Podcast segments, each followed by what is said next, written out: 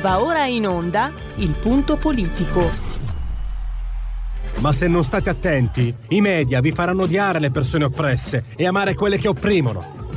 Malcolm X. C'è una radio, Radio Padania, che io capita qualche volta di ascoltarla ed è veramente una paura ascoltarla, una, c'è una rabbia, una, un odio che è totale e non si può nemmeno pensare a fare spallucce, pensare che questo odio, siccome è irrazionale, occorre in qualche modo dimenticarlo.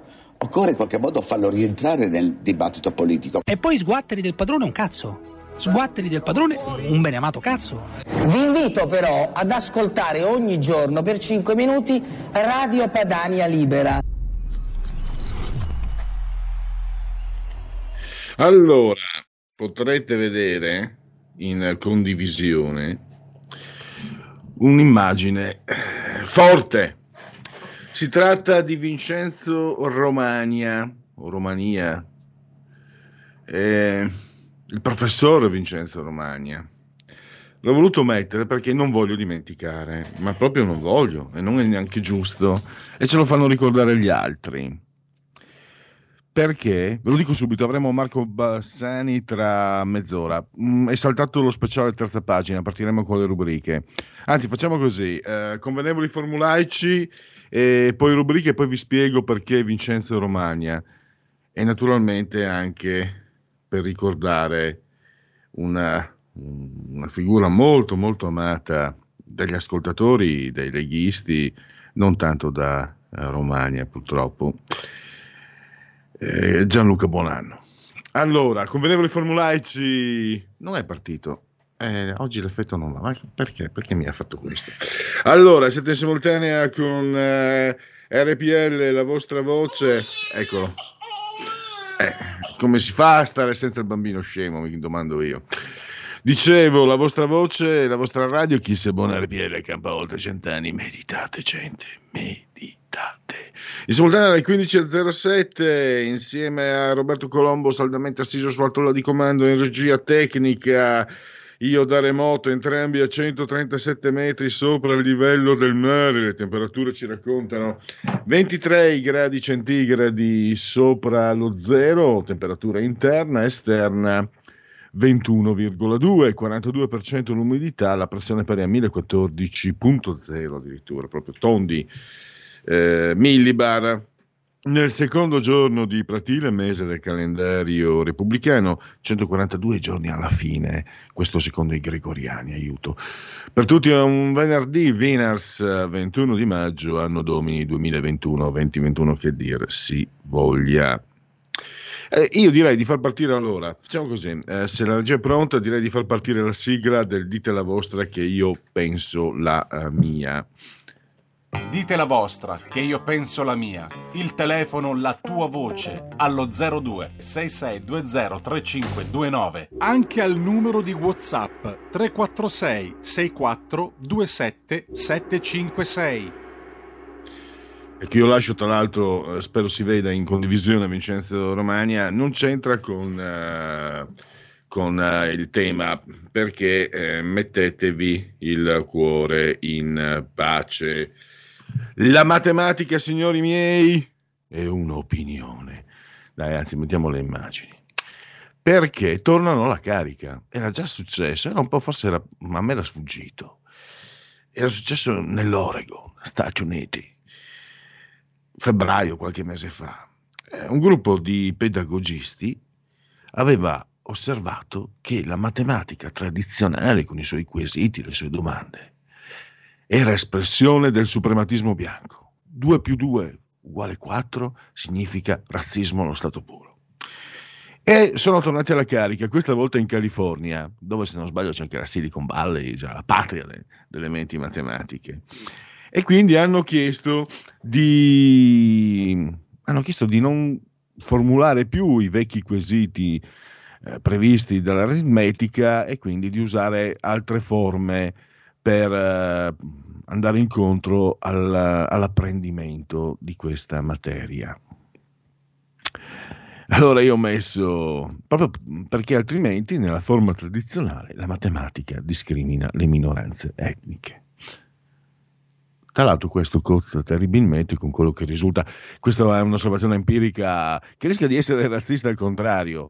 Eh, mi risulta, anche per averlo letto, non è un'invenzione che per esempio indiani e pakistani siano geniali nell'informatica e anche nella matematica e credo ci siano anche Nobel eh, asiatici eh, che eccellono, quindi forse si rischia di discriminare quelli. Vabbè, eh, intanto io ho messo quel che si dice dare i numeri a. Due, grande idea. Così i bambini poveri si faranno fregare dai bambini ricchi istruiti in scuole, tra virgolette, normali. 3. Chi glielo dice ai grillini che uno non vale uno? E poi, mentre parliamo di queste cose, ci sono i migranti che soffrono nelle navi ONG.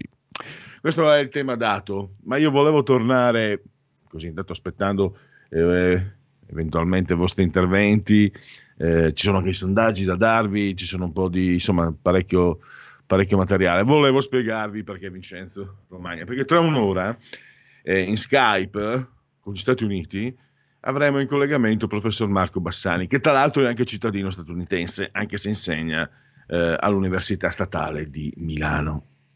Saprete insomma quel che è accaduto. Eh, Bassani ha condiviso un eh, post eh, che riguardava Kamala Harris, l'attuale vicepresidente degli eh, Stati Uniti d'America. E questo post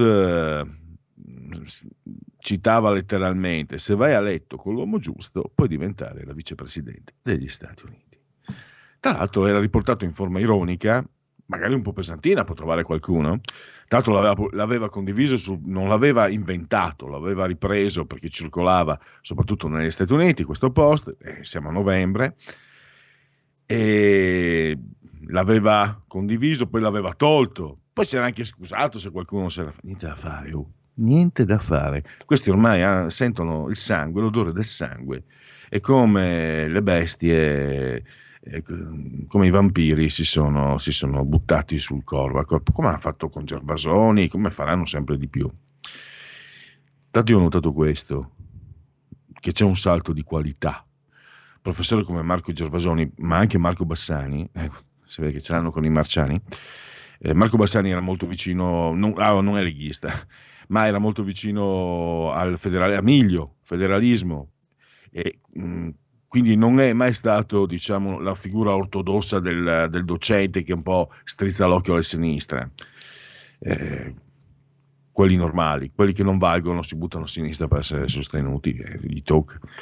E grosso modo funziona così. Se poi mi potete dimostrare, io non posso dimostrarlo, ma non si può neanche dimostrare il contrario, ma forse con una, una, diciamo uno studio statistico, ammesso che si possa fare adesso che la matematica non può più essere interpretata secondo i canoni tradizionali, vediamo, vediamo perché Vincenzo Romagna mi dà ragione, per esempio. Allora vado avanti, scusate che mi sto perdendo. No, non vorrei farvi far perdere voi. Il fatto storico era quante volte l'ho ripreso. Mi sono sbagliato, devo chiedere scusa, avevo detto il sindaco di Chicago, eh, mi sono sbagliato due volte, era il sindaco di, eh, di, di, di, eh, un'altra città, San Francisco addirittura, ancora, ancora più in grande, e non erano 30 gli anni di differenza, erano 31.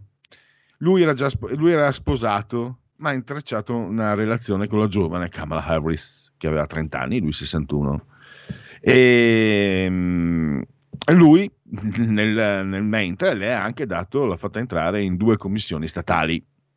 Eh, scusate, cioè immaginatevi, immaginatevi una vicepresidente leghista fra qualche anno, magari che si scopre che aveva avuto, eh, eh ci, ci intingono, ci inzuppano il biscotto, tanto per non fare doppi sensi. Insomma, si sono scatenati alla fine, si è scatenato l'inferno e alla fine è stato sospeso per un mese senza lavoro, senza stipendio. È un caso senza precedenti.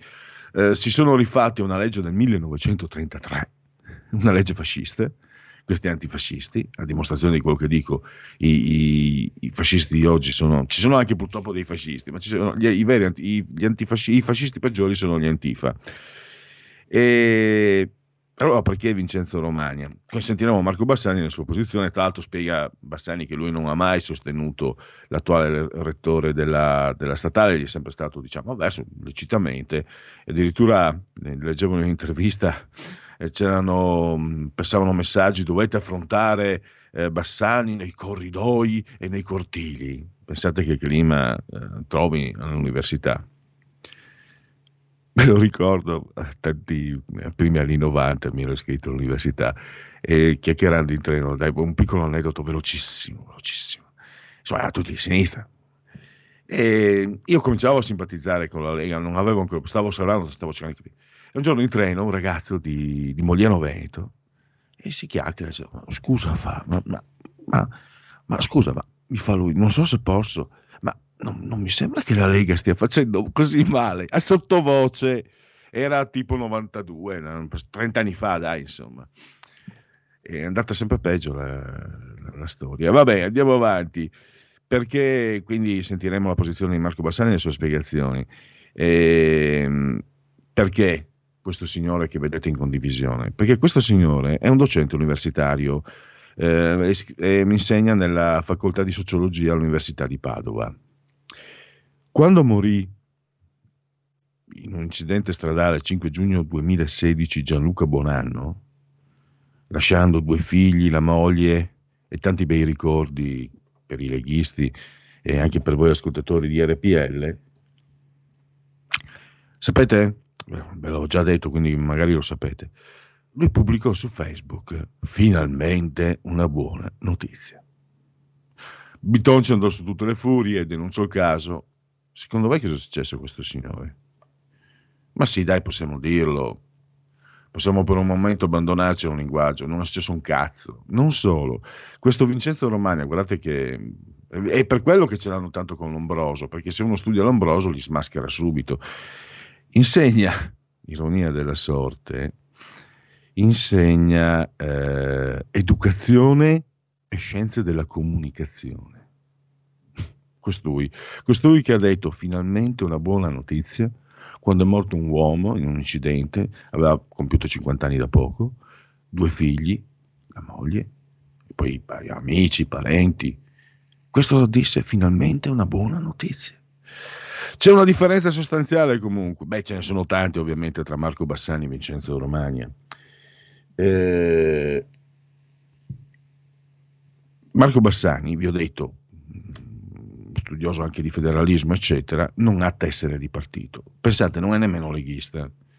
Invece Vincenzo Romagna era stato anche segretario cittadino a Padova di SEL. Questa è l'Italia, queste sono le università italiane, questi sono gli Atenei. Se avessi un figlio, avessi due soldi, lo manderei a... come ha fatto il padre di Marchionne. Pensate, pensate, il papà di Marchionne, eh, scomparso amministratore delegato della Fiat che ha salvato il culo agli Elkan dai, con la sua bravura, che era figlio di un ufficiale dei carabinieri.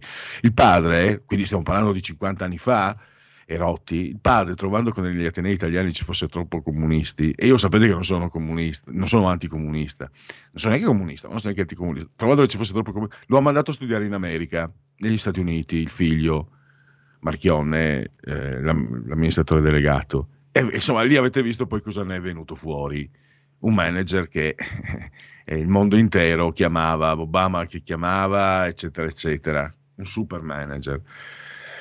E mi sa che le cose sono andate sempre peggio e forse magari questo spiega anche perché le casse dirigenti italiane siano così deficitarie e non dico altro. Mi sono dilungato, vado avanti, parleremo con Sergio Luciano tra eh, una ventina di minuti parleremo. Innanzitutto un'analisi dell'alta finanza, cioè eh, l'uscita di Fininvest da Mediobanca e l'entrata diciamo, di Del Vecchio che può salire al 20%. Può provocare diciamo, degli scossoni perché ci spiegherà Sergio Luciano. Eh, non è visto di buon occhio l'entrata di gruppi industriali perché Del Vecchio poi viene sostenuto da Caltagirone, quindi occhiali e, e costruzioni. Perché di solito la storia insegna, per esempio, viene citato il caso Sai Ligresti, che quando gli industriali entrano nelle banche, cioè nel mondo della finanza, creano, creano massacri, creano guasti. Io ero abituato a pensare al contrario, ma dal loro punto di vista, da chi, dagli studiosi dell'economia, evidentemente funziona così. E mh, mm, questo può provocare delle, delle, degli ostacoli e adesso vedremo se la Golden Power che viene usata piuttosto in modo sensibile eh, dai governi italiani eh, può impedire appunto eh, questa ascesa. Ma poi soprattutto sentiremo anche eh, su mm, Sergio Luciano, direttore di Economy, sulla manovra sul sostegni bis, perché eh, il sostegni bis eh, porta 17 miliardi alle imprese, alle partite IVA, e poi eh, sblocco dei licenziamenti a giugno, ma proroga peraltro invece ad agosto. Eh, le tasse di letta che vengono respinte al mittente come fossero l'Ebra e poi insomma una manovra che apparentemente sembrerebbe di destra, ma secondo Sergio Luciano è oltre destra e sinistra, è la manovra di Mario Draghi, cioè di uno che sa il fatto suo, secondo la lettura di, di, di Sergio Luciano, e che sta facendo quello che, secondo insomma, tanti osservatori, poi andrebbe fatto. E questo è una parte. Poi ancora avremo eh, Paolo Ripamonti, che è eh, vicepresidente della Commissione Industria a Palazzo Madama, cioè senatore leghista. Andiamo proprio su questa tassa di successione.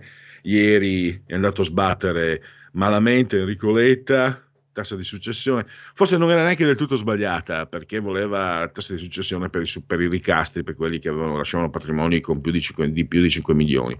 Sta di fatto che anche il modus eh, est modus in rebus, francamente un'uscita improvvida che ha trovato una, uno schiaffone insomma, eh, da parte di Mario Draghi, ma che è stata accolta come fosse, come fosse l'ebbra pura. E quindi, tra l'altro, Letta per parare il colpo, forse non è il suo mestiere fare il, eh, il segretario del PD, non lo so, mi permetto di dirlo. Eh, ha detto: Ah, Draghi fa il premier, io devo fare il segretario del PD. Sì, ma il vice, per carità, era un renziano, ma il vice, l'ex presidente dei senatori che mh, mm, si chiama Marcucci, Andrea Marcucci, ha, ha, si è premurato di far sapere al mondo che lui stava dalla parte di Draghi e non con Letta, quindi anche come segretario eh, di, del PD qualcosa non mi torna. Mi dicono che c'è una telefonata in linea, quindi la parola chi ce l'ha. Pronto? Sì, buongiorno. Sì, buongiorno, ciao, mi senti? Sì, ti sento benissimo. Benissimo, benissimo, grazie, grazie forte e chiaro. Allora, no, eh, questa l'ho, l'ho, già sentita anche stamattina fatta da un altro radioascoltatore, no? Eh, volevo chiederti un'opinione per questo discorso, diciamo, del Formigoni che è stato condannato, eccetera, eccetera, che però, come dire, anche la Lega, quindi io sono leghista non della, non della prima opera, ma ancora prima, perché mi ricordo firmai la tessera a Venezia quando Umberto portò l'ampolla, eccetera, eccetera, quindi carico di entusiasmo. E fui anche intervistato da quel personaggio serpentesco che si chiama Gad Lerner, mi ricordo tutto perfettamente. Qui si parla di molti anni fa, no? Però voglio dire, Formigoni, condannato, qui questo, quest'altro, quell'altro, è ancora lì che gira e noi abbiamo insieme ad altri approvato il suo vitalizio. Non mi pare, no, eh, per, per quello che ho letto io, prendo, il punto è stato che miei, diciamo, è un provvedimento che hanno mandato avanti i 5 Stelle quando hanno portato il reddito di cittadinanza, hanno messo un punto che prevede poi il vitalizio a quelli nella situazione dei formigoni. La Lega in quel momento era in maggioranza e ha votato quello che veniva proposto. Hanno cercato di metterla, adesso faccio l'avvocato difensore, però bisogna anche un po' leggere no? le notizie come te le portano. Ha cercato di far passare l'idea che la Lega fosse d'accordo. La Lega era in maggioranza, questi volevano il reddito di cittadinanza. Salvini stava cercando di portare avanti la, la flat tax e quindi c'è stato diciamo un do to des perché non era una coalizione era, era insomma comunque un governo anche quello un po' posticcio. Quindi è una roba dei 5 Stelle sta qua del vitalizio Formigoni, che dopo loro siano i primi a strepitare non cambia lo stato delle cose. Hanno fatto un provvedimento coi piedi che non ha previsto certe conseguenze e adesso se le, se le dovrebbero ingoiare loro. Non dovrebbero, secondo me non è giusto tirare in mezzo la Lega. Pronto? Il nostro amico Pronto? ha appeso, se vuoi c'è un'altra chiamata. Perfetto, no, no, no, non vorrei essere sembrato aggressivo. Eh, però le cose io le, le, ho viste in questo modo, insomma, eh, tirare dentro la Lega è una cosa voluta, fatta coi piedi dei 5 Stelle, mi sembra perlomeno ingiusto, insomma. Poi, perché, poi ve l'ho già detto, io seguo la politica, comincio a seguire, per me Formigoni è il male incarnato. Quindi non sono certo contento che Formigoni prenda il vitalizio, non sono mai stato contento di Formigoni, ma proprio al contrario, se Formigoni è bianco io sono nero, cioè proprio la mia posizione personale per essere chiari con voi, io proprio cioè, sono, entro in, in uh, comincio a seguire la politica per andare contro quelli come Formigoni, questo sia chiaro, eh, sia chiaro ma la realtà dei fatti mi dice questo. Ho letto con attenzione, l'aveva ricostruita benissimo uno dei migliori giornalisti italiani, che a Cipicchia non, non riesco mai ad, ad acciuffare, che è Franco Becchis. Pronto?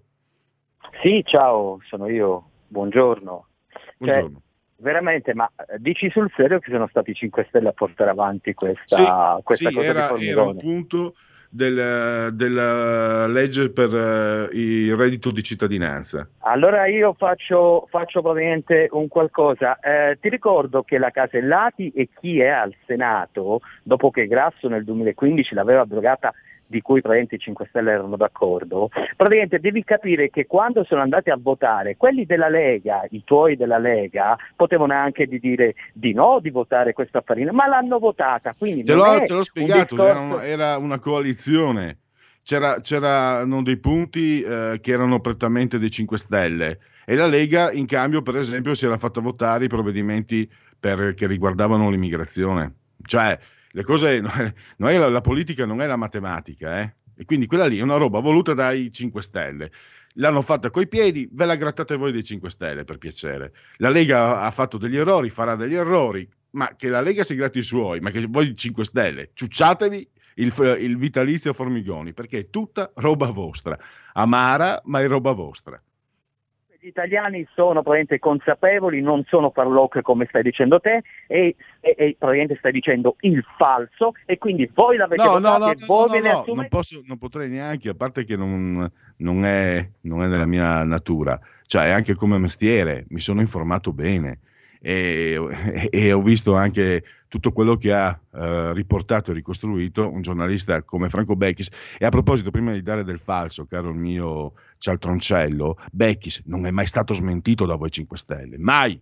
Lo hanno anche ripreso Becchis altri giornali, non c'è stato uno dei 5 Stelle che abbia detto no, non è vero, non l'abbiamo fatto noi, neanche il tuo amico del Fatto Quotidiano.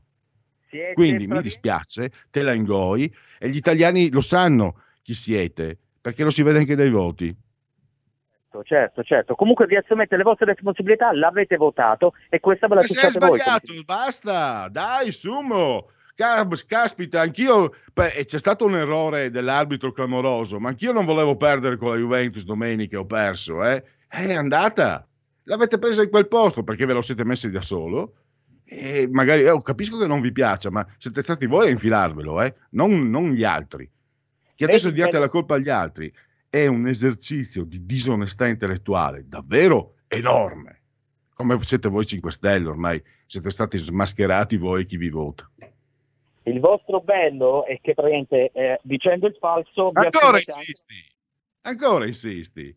Cazzo, almeno Vito Antofermo era un, era un grande incassatore.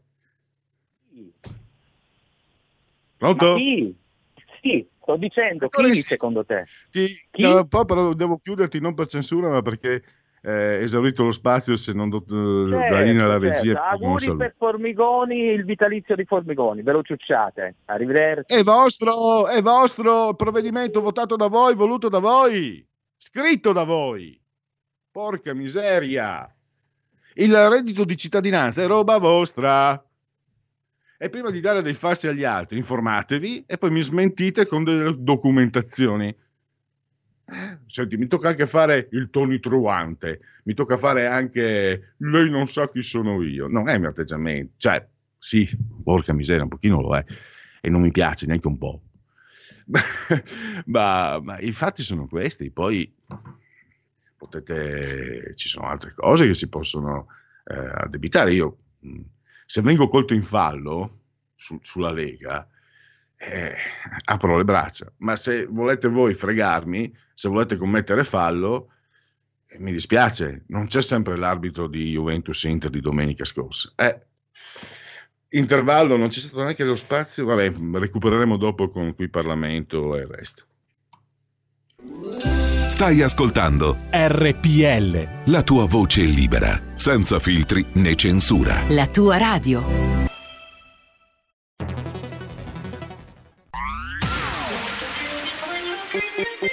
Un suono così non l'hai mai sentito, baby.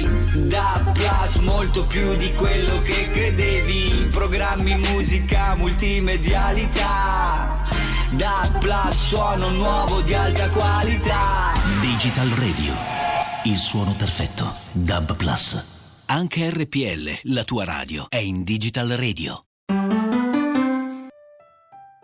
Cosa sarebbe la vita senza un buon vino? Le tenute Conte della Piera hanno selezionato per noi i migliori vini dalle splendide terre dell'Oltrepo pavese. Assaggiateli, non potrete più farne a meno. E se volete essere aiutati nella scelta o semplicemente saperne di più, il titolare in persona vi risponderà al numero 02 82 19 6969 oppure ordinate direttamente dal sito tenutecontedellapiera.com. Per tutti quelli che chiamano le tenute Conte della Piera regalerà un simpatico gadget 02 82 19 6969 tenutecontedellapiera.com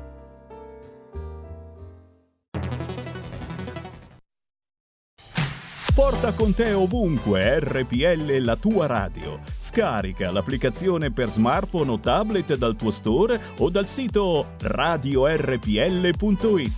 Cosa aspetti?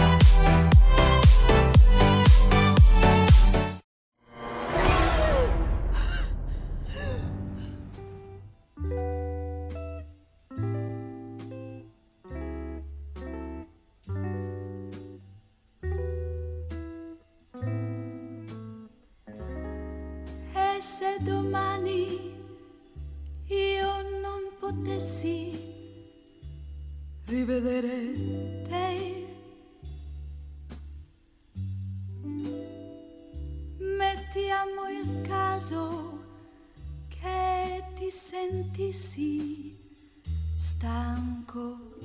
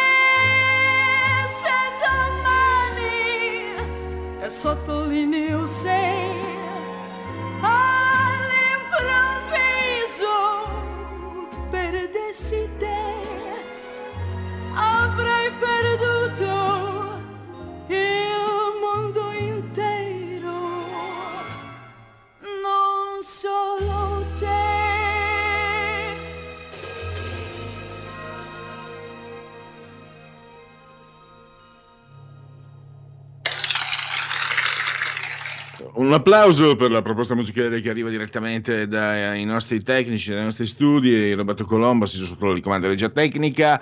Questa è una radio interattiva, ma poi c'entra perché Carlina, eh, la professoressa, eh, mi, mi, segna gli errori. Avevo sbagliato nell'elencare i punti del dite la vostra che io penso la mia, avevo messo due o tre volte tre ma era in linea perché se la matematica è diventata un'opinione ho, non ho fatto altro che seguire quello che vogliono eh, i pedagogisti statunitensi, in questo caso californiani, prima c'erano stati quelli dell'Oregon, eh, ho corretto a lettere. E c'entra l'intervento di, di Carlina, affezionata ascoltatrice, perché due cose mi ha scritto. Ricordati che da buona suprematista bianca ho insegnato matematica per più di 30 anni e poi mi suggeriva di mandare a quel paese eh, il toscano Luigi a un rompiscatole pieno di boria. Eh, boh, eh, vabbè, dai. Eh, sarebbe forse un comportamento più, più pratico, più in effetti non mandare a quel paese, troncare, troncare, ma io questa cosa qua un po' mi, mi ci appiccico, quelle cose lì mi, mi, mi, appiccicano, mi si appiccicano e faccio fatica. Eh, però sì, questo non è detto, non, non, significa che vada bene, ovviamente. Eh, andiamo avanti allora. Dimenticavo che avremo anche dopo il 17 della serie Parola di scrittore, è una rubrica che ci tengo, ho mancato nelle scorse puntate perché nasce con la collaborazione, cioè nasce e continua con la collaborazione essenziale di Patrizia Gallini che a detta stampa segue eh, Fr- Fratelli Frilli editori ma anche altri autori ed è lei che eh, tiene insomma tira un po' le fila poi mi, fa, mi procura il materiale per poi sentire questi scrittori. Eh, questo, questo viaggio tra mh, non quegli scrittori quelli che vedete nelle, nelle, trasmissioni, tanto tutti di sinistra, non in veronesi, sono proprio scrittori, quelli che scrivono prevalentemente, anche oggi parleremo di un giallo, eh, addirittura ambientato nella Genova del 1941, e non vi dico altro. Con Armando Damaro il libro è eh, Commissario Boccadoro, Genova, i crimini negati. E prossi- proseguiamo.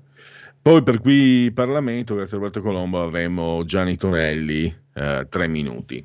Allora, se io direi mh, mm, tra due minuti Sergio Luciano, eh, se la regia è pronta, potremmo già evadere, perché come al solito io vado lungo, eh, non nel senso di Billy Costa Curta, chi ha letto capito, eh, volevo fare Segui la Lega. Segui la Lega è una trasmissione realizzata in convenzione con La Lega per Salvini Premier. Segui la Lega prima che la Lega segua te, come diceva il grande Marciano Pinti, il suo Romolot. Allora, mm, prima l'Italia potete iscrivervi alla Lega da questo sito che è legaonline.it, legaonline.it scritto e 10 euro pagabili con PayPal anche se non siete iscritti a PayPal. Poi il codice fiscale, i dati e poi vi verrà recapitata per via postale alla Magione la tessera Lega Salvini Premier. E poi c'è anche il codice per sostenere la Lega con il 2 per 1000 D43 Domodossola 4 il voto in matematica, ma abbiamo visto che ormai non sarà più così. 3 numero perfetto D43 e andiamo all'elenco degli interventi leghisti, degli esponenti leghisti. Allora, lunedì, nel cuore della notte, alle 8 del mattino, Rai 3 agorà la trasmissione Edoardo Rixi, parlamentare ligure della Lega. Sempre lunedì, sempre in ora antelucana, ma un po' diciamo meno nel cuore della notte, più verso l'alba, alle 9.30 del mattino, Sky TG24, la rubrica si chiama Start, il presidente dei senatori leghisti a Palazzo Madama, Massimiliano Romeo, che è stato anche per anni voce storica dell'allora Radio Padania. E poi passiamo a mercoledì 17.15 nel pomeriggio, Sky TG24. La trasmissione si chiama Economia, l'ospite è l'europarlamentare Marco Zanni. E direi che possiamo chiudere con Segui la Lega e poi passiamo al prossimo ospite, Sergio Luciano.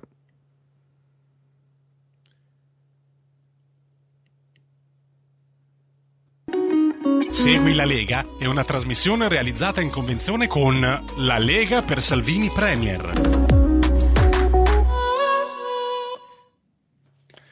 Allora, credo che tra un po', mh, tra, tra poco dovremmo avere in collegamento eh, Sergio Luciano. E, mh, beh, mh, vediamo. Nel caso il direttore di Economy sia in, eh, in linea, lo saluto e lo ringrazio, altrimenti lo saluto e lo ringrazio tra un minuto.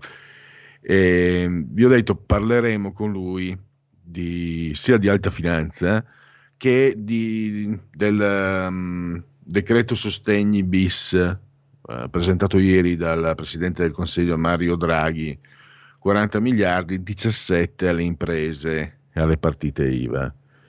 Allora, eh, credo sia mm, all'ascolto. Sì, sì. Eh, Buongiorno, direttore, se mi buongiorno. senti, ciao e Sì, grazie naturalmente per la tua solita disponibilità. Sicuro, mi fa un piacere, è sempre un piacere. Allora, Due, due spunti, eh, Sergio, direttore. Allora, uno, eh, l'ho, l'ho visto anche sul sussidiario di oggi, eh, il tuo commento alla manovra di, di Draghi.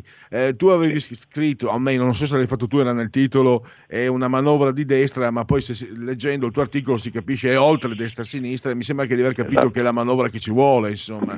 Eh, la, la strada è stretta diciamo e Mario Draghi la sta percorrendo eh, anche attraverso le sue, le sue grandi competenze. E, io- e poi c'è anche questa operazione di alta finanza che riguarda un po' l'alta finanza, cioè l'uscita di Mediobanca da, mm, Di- di- da- da- da generali praticamente, eh, anzi eh, della Fininvest, chiedo scusa, da Mediobanca. Mediobanca. E, e tu hai, hai scritto, ho letto il tuo articolo dove si capiscono insomma eh, certi intrecci che ci sono tra impresa e banche, del vecchio che no- insieme a Caltagirone che non verrebbe visto bene perché con l'uscita di Fininvest che del vecchio va a 20, insomma poi anche quello è un discorso che aiuta a capire come vanno le cose nei corridoi dell'alta finanza. Ma direi di partire allora con la manovra di ieri che mi sembra tu guardi con, con una certa positività. perché è stata per la prima volta una manovra dichiaratamente orientata a sostenere direttamente il mondo delle imprese, con un importo complessivo molto consistente. Molto consistente rispetto ai precedenti italiani, abbastanza moderato rispetto a quello che hanno fatto gli Stati Uniti e proporzionalmente ai danni subiti dal Covid, che sono rimasti per loro fortuna un po' inferiori.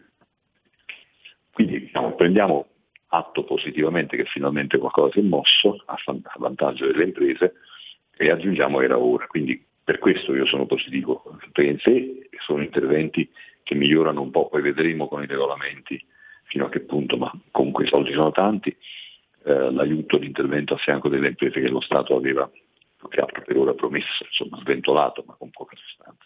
E bisogna quindi dare atto di questo a Mario Draghi che dimostra di essere l'economista importante di vaglia internazionale che è, nel senso che non si può continuare a credere di risolvere i problemi di un paese in ginocchio semplicemente coprendo, sia pure parzialme- parzialmente attraverso la cassa integrazione, il reddito mancante di alcune fasce di lavoro dipendente. Un paese come l'Italia si regge in realtà sul lavoro autonomo, sulla piccola e media impresa, sulle professioni, sull'artigianato, sul commercio e quindi i lavoratori dipendenti è giustissimo tutelarli perché figuriamoci, ma quello accade perché la cassa integrazione è uno strumento di welfare che ha una sua efficacia indiscutibile e collaudata ahimè fin troppo in tanti anni di crisi aziendali. Altro è invece il, il, l'intervento sul lavoro autonomo che era stato per il momento abbastanza occasionale e che invece cambia eh, valore. Ehm, la notizia che però io ho messo in evidenza è anche questa, e in questo senso ho ironizzato sul fatto che poi la manovra sembra di destra, è anche questa bacchettata, bacchettata che Draghi ha voluto fare quando in conferenza stampa gli è stato chiesto che ne pensasse della proposta avanzata da Enrico Letta, segretario del PD, circa l'ipotesi di ehm, aumentare la tassa di successione per creare un fondo di finanza pubblica destinato agli investimenti a favore dei giovani e del loro inserimento nel mondo del lavoro. E Draghi è stato estremamente asciutto nel dire eh, non ne abbiamo mai parlato. Per il suo modo, chi conosce il suo modo di fare sa che se lui si limita a tre parole è il modo più chiaro che usa per dire che proprio non ne può più di una scemenza totale, no? cioè, altrimenti avrebbe, sarebbe entrato nel merito, avrebbe argomentato in qualche modo, avrebbe detto è un tema che è complesso, bisogna occuparsene con grande calma. No, lui ha detto proprio non ne abbiamo mai parlato per sempre la serie, ma chi ha detto questa corbelleria?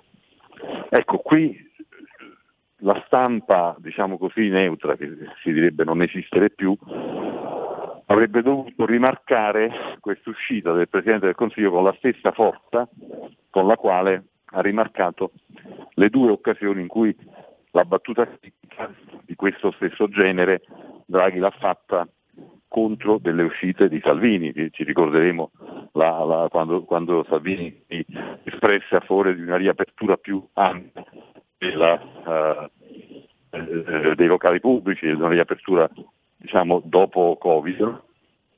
Non,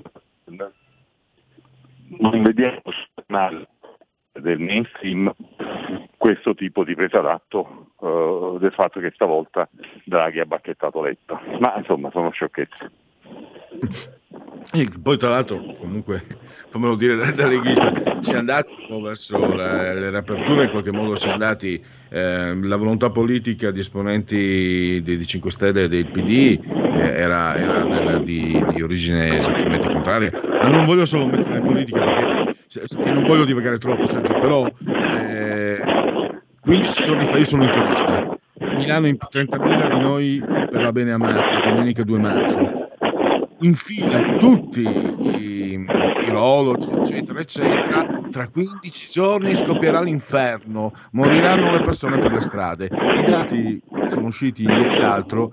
E numero, cioè l'andamento di contagi nei dintorni è in linea con, con queste Quindi no, era non volevo aprire il capitolo chiusura, eccetera. Invece volevo tornare sul fatto che eh, mi sembra che, se, se, posso aver capito qualcosa, è che tu apprezzi anche il fatto che so che le imprese, ma si comincia a muovere anche su un altro fronte, cioè quello dello sblocco dei licenziamenti, che è un capitolo dolorosissimo, ma che deve essere affrontato e mi sembra che qui abbia la stessa gradualità con le riaperture.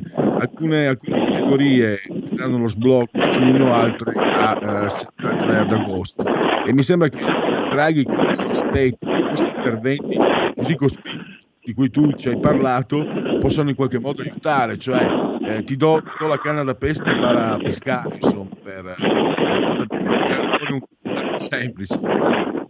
Sì, sì, sostanzialmente è come dici, cioè questi aiuti sono indirizzati al fatto di aiutare le imprese a rimettersi a lavorare, quindi non è che sono soldi a fondo perduto, sono risorse con cui le imprese riusciranno, si spera, più rapidamente a ritrovare il normale ritmo produttivo, anzi perché normale, migliorato rispetto a prima della pandemia, perché ci sono tante cose no, da fare, tanto terreno perso da recuperare. Quindi sì, è una mh, mm, strutturazione, si direbbe, abbastanza seria e corretta.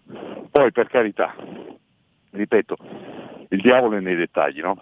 Quindi dobbiamo aspettare che i maledetti regolamenti di attuazione di queste leggi complicate confermino l'efficacia reale, no? che non è sempre così, non sempre accade così. In particolare non è accaduto così per i decreti Conte. Cioè i vari decreti di aiuto emanati dal governo Conte non hanno mai avuto i regolamenti attuativi, nella misura dell'80%.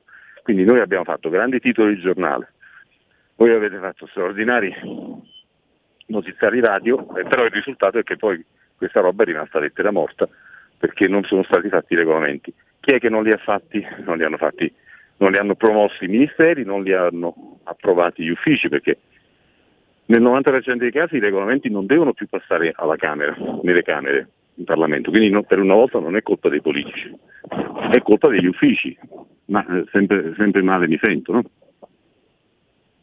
Eh, eh, certo, E proseguendo nella, nell'analisi, questo è, beh, volevo obiettarti prima eh, il, il timore che Mario Draghi sia la medicina giusta in un corpo però che è, è troppo malato per, eh, per essere guarito. E mi sembra che io non ti ho fatto la domanda, ma indirettamente mi hai, mi hai già risposto. E la politica monetaria espansiva anche hai apprezzato in questo indirizzo eh, che sta dando Mario Draghi all'azione economica del suo governo? Sì, allora io faccio, mi spiego con un esempio. No? È evidente che eh, gli aiuti non possono durare in eterno, d'accordo? Quindi non possono durare in eterno i trasferimenti che lo Stato sta facendo alla, alle imprese, non può durare neanche in eterno il costo del denaro così basso. Benissimo. Ma siccome questi due fattori sono stati eh, inseriti nell'ordinamento per fronteggiare questa gravissima malattia economica che è stata la pandemia, adesso non è che siccome stiamo guarendo, appena il malato sta un poco meglio, gli mettiamo addosso uno zaino di 100 kg e lo, gli, gli leghiamo le gambe per complicargli il cammino.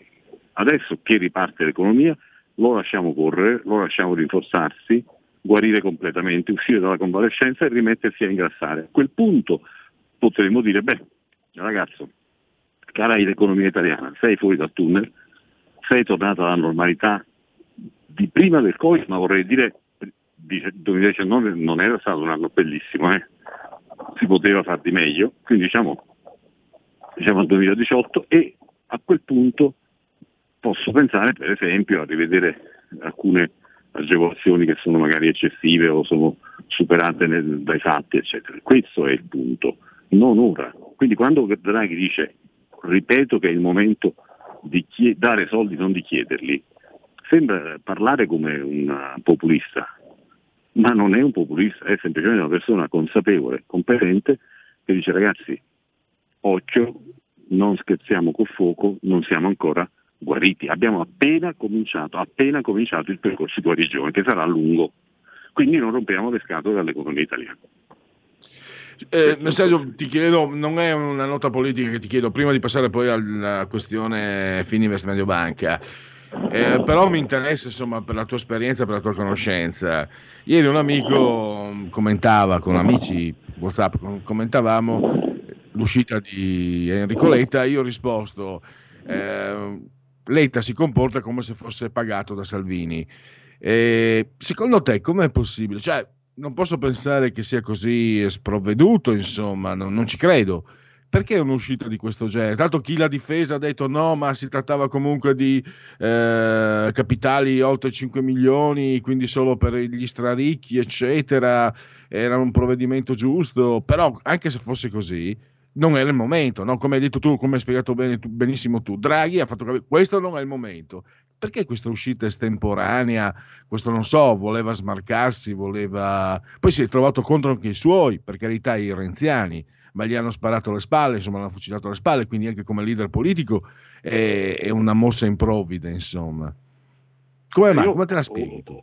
Io ho avuto il piacere di conoscere l'onorevole Letta che considero come giusto, secondo me, che che sia considerato un uomo competente di cultura con una buona competenza economica e, e storica. Quindi eh, a maggior ragione che, allora. A maggior ragione non immediatamente è molto stimato. Questo però non implica che lui sia una persona politicamente sensibile, perché queste uscite effettivamente dimostrano il contrario, ma non solo quella di ieri. Pensiamo alla, alla primissima uscita da, da neosegretario quando lui ha proposto il voto ai sedicenni e lo Ius Soli sedicenni e lo Soli sono due idee talmente strampalate e fuori tempo da, da aver fatto chiedere a numerosissimi elettori convinti del PD che cosa si fosse, che cosa gli si fosse saltato in mente, stava dicendo che cosa si fosse bevuto. Ma, e, e, eppure si direbbe che lui sia alla ricerca di ar- argomenti di visibilità e di potenziale raccolta del consenso, con purtroppo per lui una eh, diciamo così, incapacità di cogliere le vere priorità del momento e della sensibilità collettiva anche dei suoi stessi elettori, perché veramente lo Ius Soli in assoluto io sono anche convinto che, che ci possa uh, essere, però non dimentichiamoci che lo Ius Soli c'è negli Stati Uniti che è il paese dove attualmente le cronache sono piene di, di, di episodi francamente raccapriccianti, l'ultimo è quello che, di cui si è saputo ieri, di una polizia che è oggettivamente razzista. E che c'entra con gli Soli? Cioè, per, perché usare la bandiera sbagliata che peraltro nessuno capisce? Quale interesse politico può ispirare mai una cosa così sbagliata?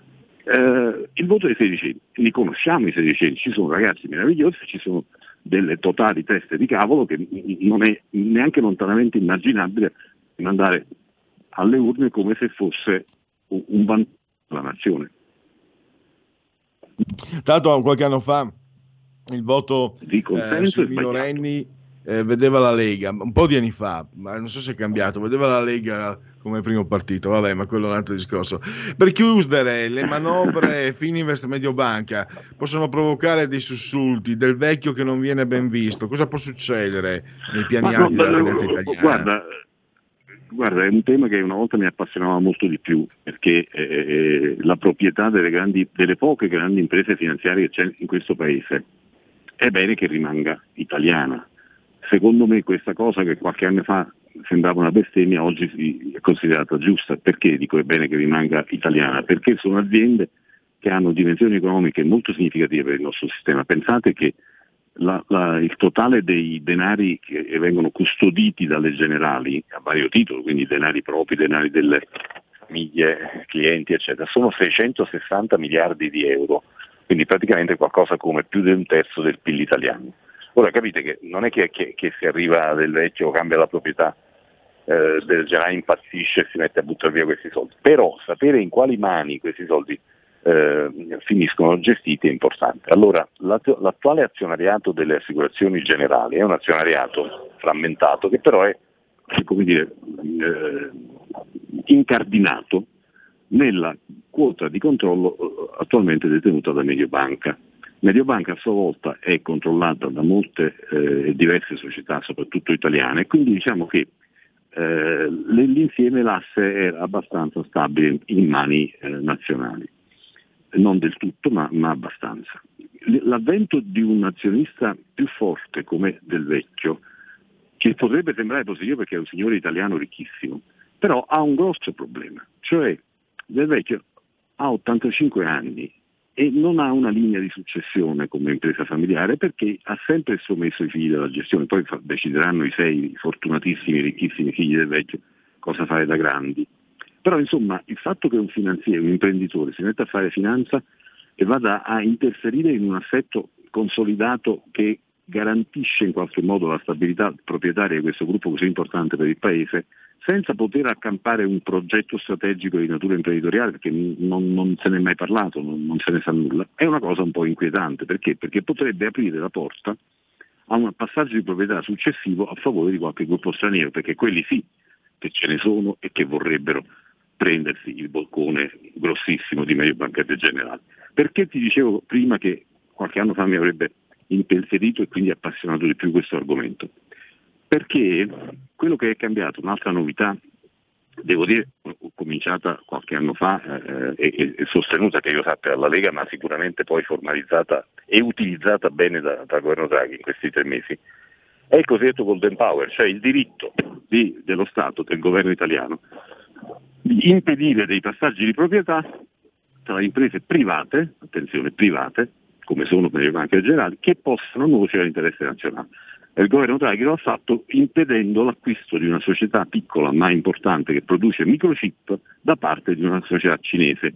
Quindi non è più una cosa, una chiacchiera, ma è un fatto vero che il governo Draghi ha già usato. Questo lo dico e lo sottolineo anche a, a- a magari al dottor Del Vecchio, che queste cose naturalmente potrebbe insegnarcele, però lo ricordiamo. Cioè, se lui compra il 20% di Mediobanca per poi ri- rivendere tutto il cucuzzaro al gruppo straniero di turno, non, non creda di poterlo fare facilmente, perché se invece se lo vuol tenere buon per lui, mi sembra veramente clamoroso fare dei progetti a lunghissimo termine quando si è raggiunti la bella età di 85 anni, quando i propri figli non si occupano dell'azienda e quindi mi chiedo perché poi per carità ognuno è libero con i suoi soldi di fare quello che vuole, eh, semplicemente siccome stiamo parlando di grandissime aziende molto importanti per, per- per il Paese, è lecito porre le domande eh, che vengono spontanee di fronte a comportamenti francamente eh, non facili da, da decifrare. Tutto qua. Benissimo, direi che sei stato eh, molto chiaro ed esaudente come sempre. Io allora saluto e ringrazio Sergio Luciano, direttore di Economy. Grazie e a risentirci al più presto, direttore. Grazie a tutti, arrivederci. Il futuro appartiene a chi fa squadra. Le radio italiane si uniscono per giocare la partita da protagoniste. Nasce l'app Radio Player Italia. 140 stazioni in una sola rete. Scegli la tua preferita e ascolta il suono perfetto del digitale. Gratis, senza registrazione, senza interruzioni. Compatibile con tutti i device. Le notizie, la compagnia, la musica scelta da chi la ama, la conosce e la vive. Scarica Radio Player Italia. Il futuro batte con la radio nel cuore. Anche RPL è disponibile su Radio Player Italia.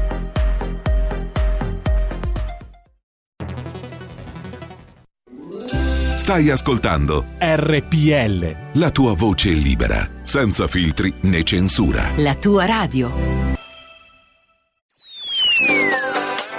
Cosa aspetti? Sostieni la nostra radio. Abbonati andando sul sito radiorpl.it. Clicca abbonati e segui le istruzioni. Facile, no?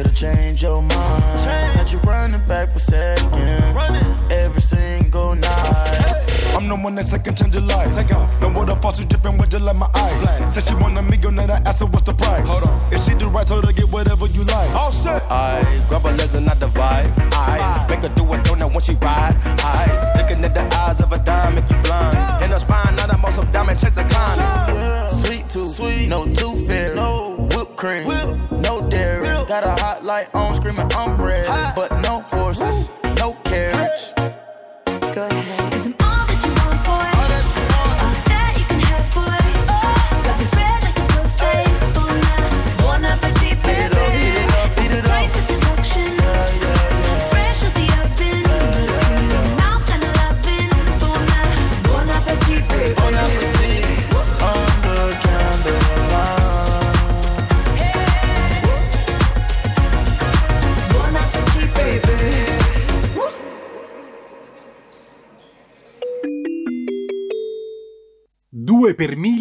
alla Lega. Sostieni la Lega con la tua firma. Scrivi il codice D43 sulla tua dichiarazione dei redditi. Assegnare il tuo 2 per 1000 al codice D43, D43, D43 non costa nulla. Aiutaci ad aiutarti. Il tuo supporto è prezioso. Ricorda, D43 per il tuo 2 per 1000 alla Lega di Salvini.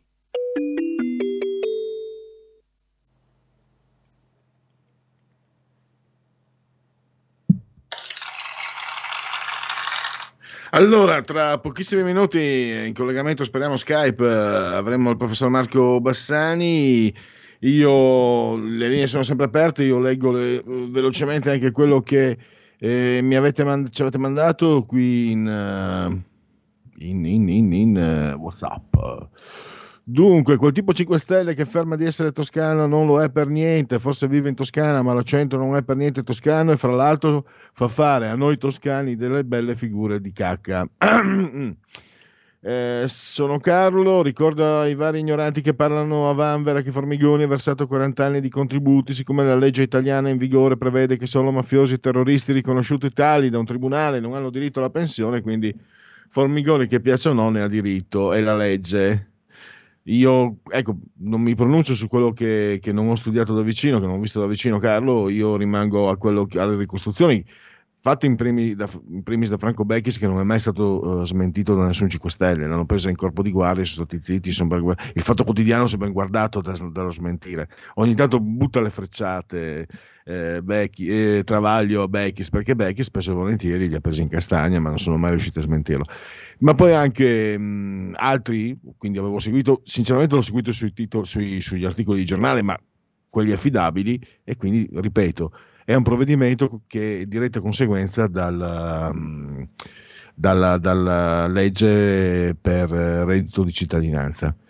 E poi, ma manda a quel pirla di un toscano, è un rompiscatole pieno di boria. E poi prendendo spunto dalla sigla, perché non chiami mai Giuseppe Cruciani? Fabio, beata innocenza, sei un ascoltatore evidentemente recente, c'è un motivo storico per cui e mi fermo lì. Del grande Bonanno ci sono ancora in giro i suoi cartonati che fece vestito da vigile, ricordo ancora il suo comizio a Vercelli in favore di un sindaco ex senatore di Forza Italia che poi non venne eletto, una forza della natura che sarebbe servita in città. Sono riuscito ad andare qualche anno fa, dopo la sua morte comunque, eh, nella, nella Valsesia, a parte che sono posti straordinari, ho visto anche... oh, ecco, la propaganda, e però dico quello che ho visto. Per esempio, il sindaco della Margherita di Belluno negli anni 90 aveva fatto un lavoro straordinario, secondo me. Io non l'ho mai negato, ma perché io, contrariamente a loro, non ho pregiudizi cioè, e sono un paresiarca, devo dire quello che penso. Ho visto la mano, si vedeva proprio la mano del sindaco leghista, anche perché dopo eh, Bonanno um, ha proseguito, poi anche c'è un comune di, sempre di quelle stesse zone. Pensate che eh, ha come sindaco il nipote di una, compa- di una ex compagna di lavoro di- della mia compagna, inf- infermiera di Pordenone, quindi pensate un po'. Quindi sangue, sangue friulano anche in Valsesia. E francamente il modo in cui l'attenzione, se, se voi volete riconoscere, adesso lasciamo stare la propaganda, non è il caso, però, ah perché no, dai, se voi volete riconoscere la mano di un sindaco leghista che sì, per quello che mi risulta 10 volte su 10 lavora bene, poi magari fa delle cose che non sono tante per la quale, ma può succedere. Sindaco, un sindaco di Varese, aveva un giro di prostitute alle quali affidava le, le case, le case popolari, però tu, chiedendo, parlando con cittadini di Varese, è stato un grande sindaco come sindaco, ma non voglio entrare nel, nello specifico. Te ne accorgi della cura del dettaglio, te ne accorgi della cura del dettaglio, te ne accorgi del fatto che, che praticamente non trovi quasi mai niente fuori posto, te ne accorgi del fatto per l'attenzione all'illuminazione, l'attenzione eh, a una certa visione ordinata di come deve essere disposta la città senza tradirne le, le origini. Allora, vediamo se riusciamo a metterci in collegamento via Skype con il professor Marco. Eh, vediamo, io tolgo la condivisione, vediamo se adesso eh, riusciamo a, a, a- Buongiorno. Buongiorno, non so se mi vede, professore. Aspetti Eh, che metto tutto, vediamo. Video. Allora. Ecco, La io la vedo. Benissimo. E, e- e- purtroppo per lei, lei vede me. Non è un bello Eh, no, stavo, stavo per dire, eh, oltre a tutto, dietro anche un panorama inquietante.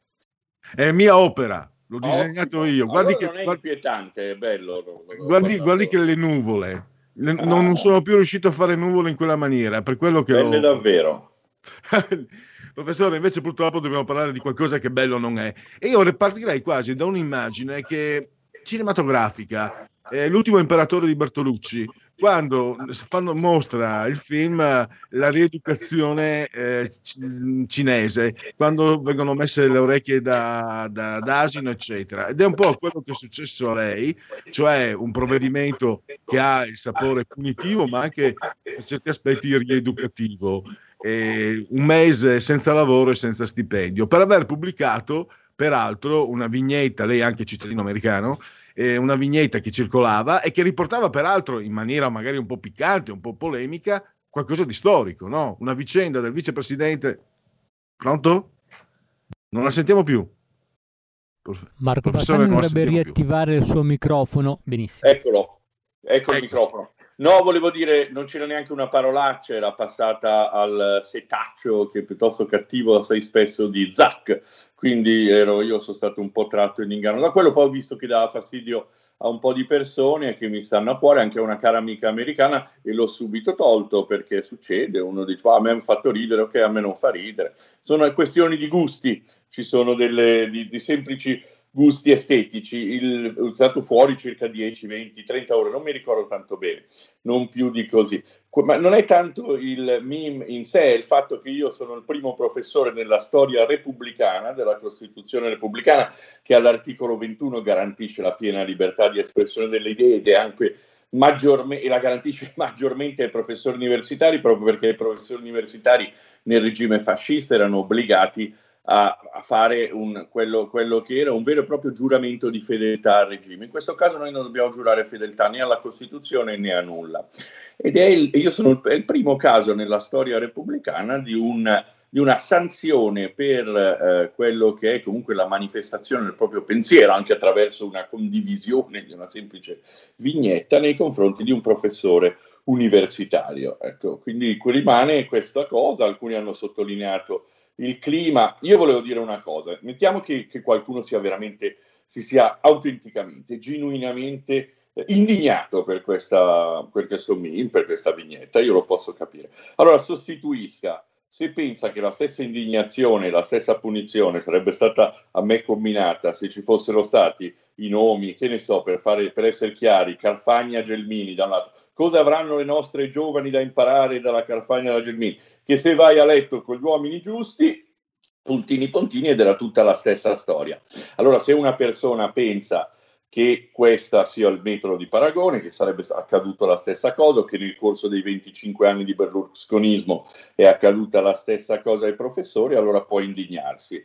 Però finisce anche alla neurodeliri, perché del tutto evidentemente non ha la più pallida idea di come funziona la nostra società. Ma c'è lo squilibrio, eh, il, senso, il senso di ingiustizia. no? Io le, le ho anche inviato il link. Vincenzo Romagna, Romania, che è un docente, insegna tuttora eh, nella facoltà di sociologia di Padova. Tra l'altro adesso, mh, proprio per, eh, per ironia della sorte, insegna educazione e scienze della comunicazione. Questo signore il 5 giugno 2016 quando morì eh, Gianluca Bonanno, europarlamentare della Lega, da poco cinquantenne, lasciando la moglie e due figli, e tra l'altro tanti bei ricordi tra gli ascoltatori di Radio Padania, della loro Radio Padania e, di- e della Lega, lui scrisse finalmente una buona notizia. Non gli è successo nulla. E qui però la vera differenza, professore, tra lei e questo personaggio, questo figuro, non è ovviamente anche la pesantezza, la, la spietatezza, è il fatto probabilmente, questo lo indovino io, che lei non è nemmeno leghista. Non sono nulla, no, non sono proprio nulla, No, sono un cane sciolto. per i suoi- lei invece è importante e autorevole per i suoi studi, me lo lasci dire. Invece questo signore, guarda caso, era stato segretario di SEL a Padova E mi ha fatto venire in mente i tempi del fascismo quando mi raccontavano, ho letto, mi raccontavano i vecchi, per, eh, per tante, per tante situazioni dovevi avere la tessera di partito, altrimenti passavi sempre indietro la fila. Sta succedendo questo nelle università italiane? Ma guardi, addirittura il- i miei studenti mi hanno mandato delle cose che- a cui io non voglio, non voglio- io, diciamo, io non voglio credere a queste cose perché sarebbero folli e metterebbero la mia università in una tale cattiva luce, ma purtroppo credo che siano vere. Cioè, due- meno di due anni fa, ma sempre con lo stesso rettore, uno- un, un collega aveva inneggiato proprio alla violenza contro alcuni studenti da parte degli studenti di sinistra che avevano colpito degli studenti non di sinistra. E, aveva, e, loro, e stu- questo gruppetto di studenti non di sinistra era andato a protestare dal rettore e il rettore gli ha detto che noi non ci occupiamo dei social dei nostri professori, quindi semplice sono al di fuori. Lui però non pare che da sei mesi non pensi ad altro che a 18 ore di quello che è accaduto sulla mia bacheca, cioè la condivisione Ma avevo letto, meme. professore, allora che, forse, forse che c'è anni una, fa una- lei, lei non ha sostenuto, no, non è amico diciamo, dell'attuale rettore dell'Università di Milano e avevo letto che addirittura si suggeriva di affrontarla nei corridoi. Eh, Questo l'ha fatto, questa è una cosa che naturalmente avrei dovuto subito querelarli, questo al limite, e, e- e sono le- è la CGL delle- dei, dei bidelli, non so, insomma, delle maestranze delle persone, dei non docenti, con tutto il rispetto, molte sono persone per benissimo, quindi pe- e anche i bidelli naturalmente. Tuttavia, il, ehm, questi qui hanno fatto un comunicato dicendo che mi- ogni persona che mi incontrava in qual- nel sul posto di lavoro, nei corridoi, eccetera, soprattutto i colleghi, doveva praticamente eh, affrontarmi e chiedermi cosa ne pensavo del- delle uguaglianze di genere, perché secondo loro io co- condividendo questo meme avrei offeso tutte le donne, che è una cosa talmente bizzarra, lì mi devono rieducare veramente in un campo di po- da, da Pol Pot, perché devo capire come, in che senso una satira contro la donna più potente del mondo, perché in questo momento è la donna non solo più potente del mondo, ma più potente della storia dell'uomo, fatta da un professore qualunque che, e condivisa da decine di migliaia di persone, perché è stata condivisa quel meme da decine di migliaia di persone, possa essere un affronto a tutte le donne. Questo proprio non, non riuscirò mai a capire, neanche Pol Pot riuscirebbe a farmelo. A me ha fatto ricordare anche, ho, ho citato fascismo, ma ha fatto venire in mente quello che mi veniva riportato ero ragazzino negli anni 70 eh, con le BR. Di... Sì, beh, l'idea, l'idea chiara è colpirne uno per educarne cento. Eh, è chiaro che non possono andare avanti con provvedimenti di questo tipo. I miei colleghi sono tutti spaventatissimi. Io lo dico, state tranquilli, state pur tranquilli, non solo perché siete per lo più dalla parte giusta della storia, ma nessuno vi verrà addosso. Io sono, hanno, ne hanno fatto un caso e hanno deciso di colpire come, hanno- come le BR facevano quando gambizzavano, naturalmente, certo in maniera assai più violenta.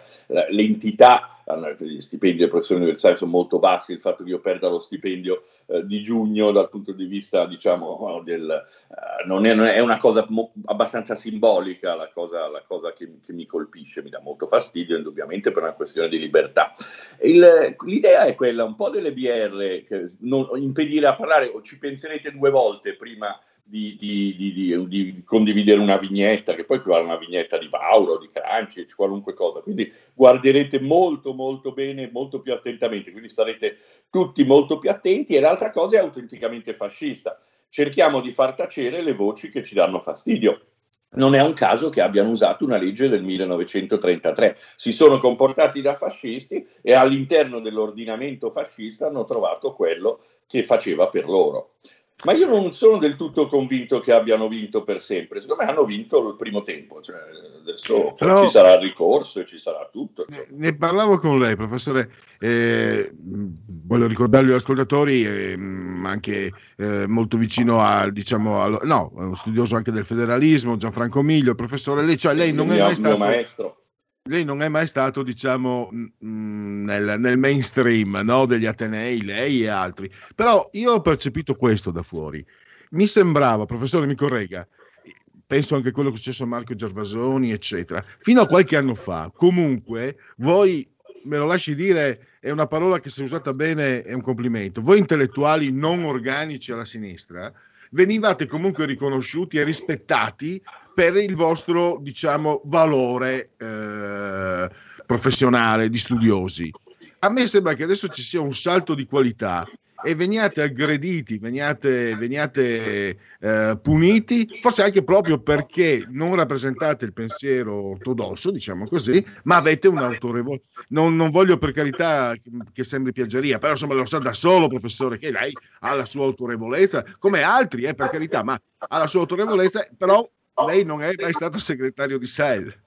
No, beh, devo, devo confessare con, eh, con una, con una punta di autocompiacimento che in tutta questa vicenda eh, tutti, tu- a parte gli studenti non sono assolutamente coinvolti, sono tutti dalla mia parte, mi mandano sempre dei messaggi costantemente, sia allora che oggi, sia all'inizio.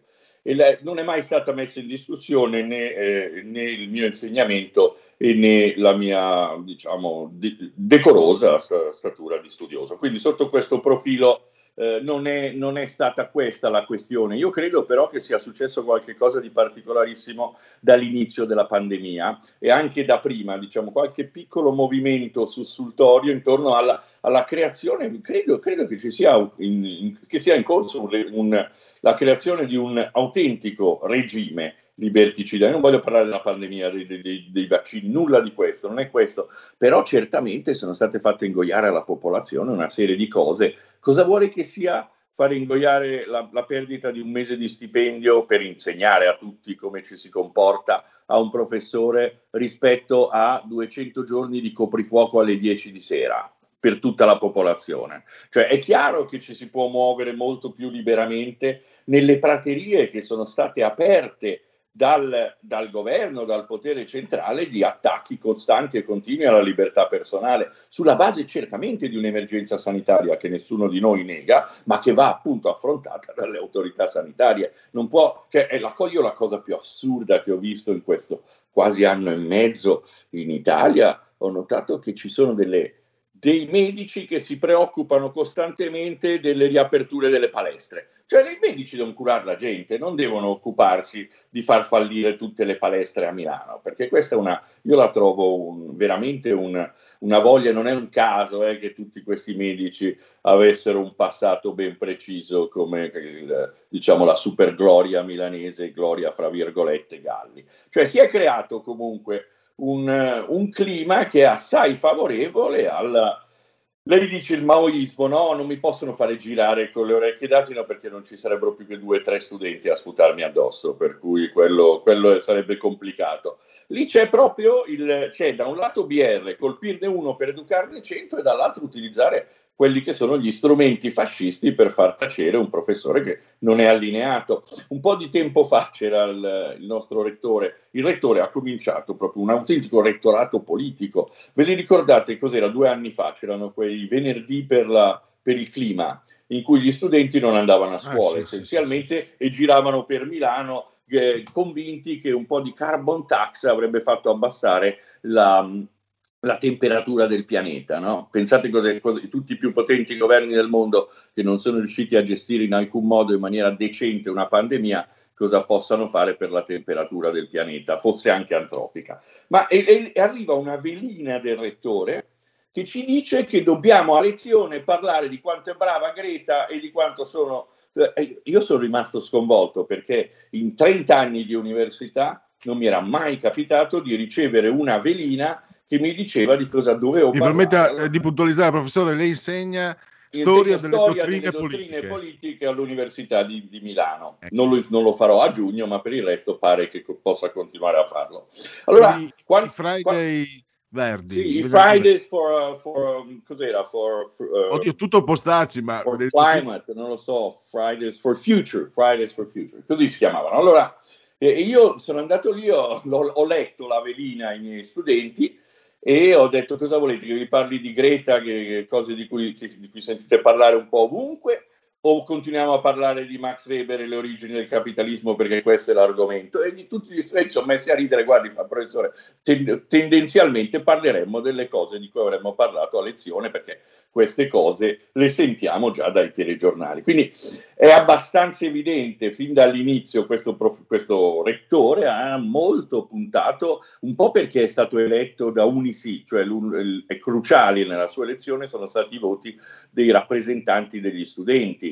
Non dei professori. Il rettore è in minoranza fra i professori, ha preso una sincera, una chiara minoranza fra i professori che ha compensato con i voti delle maestranze da un lato, cioè del personale non docente, e, del, e, dei, e degli, delle rappresentanze degli studenti. Alle, alle, elezioni degli studenti partecipano il 3-4%, 5, non so. Il rettore è?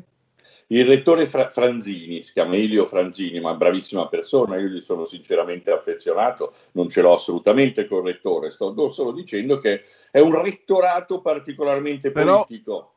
Però c'è un clima con questo rettore, perché c'è un episodio che non so quanto possa essere marginale, perché lei aveva un assistente, un ricercatore, mi avevo, avevo letto anche che lei considerava molto bravo, promettente, Bravissimo. è andato via, intimidito E dal certo clima. che è andato via, lei sì, io ero allievo, si pensi, io sono stato, sono stato allievo di tante persone, quando ero di Gianfranco Miglio lui era già in pensione, ma immagino che, che ne so, un- uno storico con cui ho lavorato all'inizio era Giuseppe Are, così se io avessi avuto, visto il mio maestro aggredito a questo livello dalle più alte autorità accademiche, sarei rimasto sconvolto. E ovviamente questo- questa persona, che è uno studioso molto bravo, che era anche uno studioso ormai quasi formato, diciamo quindi aveva un dottorato, una borsa postdottorale quasi, e ha quasi 30 anni, si è spaventato e ha deciso naturalmente di abbandonare la carriera universitaria perché dice, cerco qualche lavoro in cui posso coltivare i miei interessi intellettuali,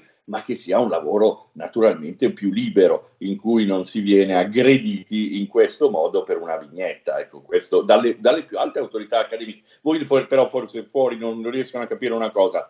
Io non lavoro per Elio Franzini, cioè l'università non è di Elio Franzini né è del consiglio d'amministrazione. L'università è un'università pubblica italiana pagata con i soldi delle tasse di tutti gli italiani, quindi è un sistema, diciamo, parasocializzato, ma tutte le università sono così per quanto riguarda naturalmente eh, al, al reclutamento dei professori e tutto il resto. Ma io, Franzini non è un mio superiore gerarchico, in alcun modo. Que- Questo per, non- per alcuni, alcuni pensano che lui sia il mio datore di lavoro. Il mio datore di lavoro è l'Università di Milano, che è un'università pubblica. Il mio lavoro è regolato dalla legge dello Stato. Quindi sotto questo Tanto- profilo è chiaro. Non è il mio datore di lavoro, né quindi dico, "Eh, ma se lei sta antipatico a Franzini potrebbe anche licenziarla. No, ma scusate, no, Franzini non è il mio datore di lavoro, è un mio caro amico, una persona che, che stimo, assai simpatica, ma non il mio datore di lavoro.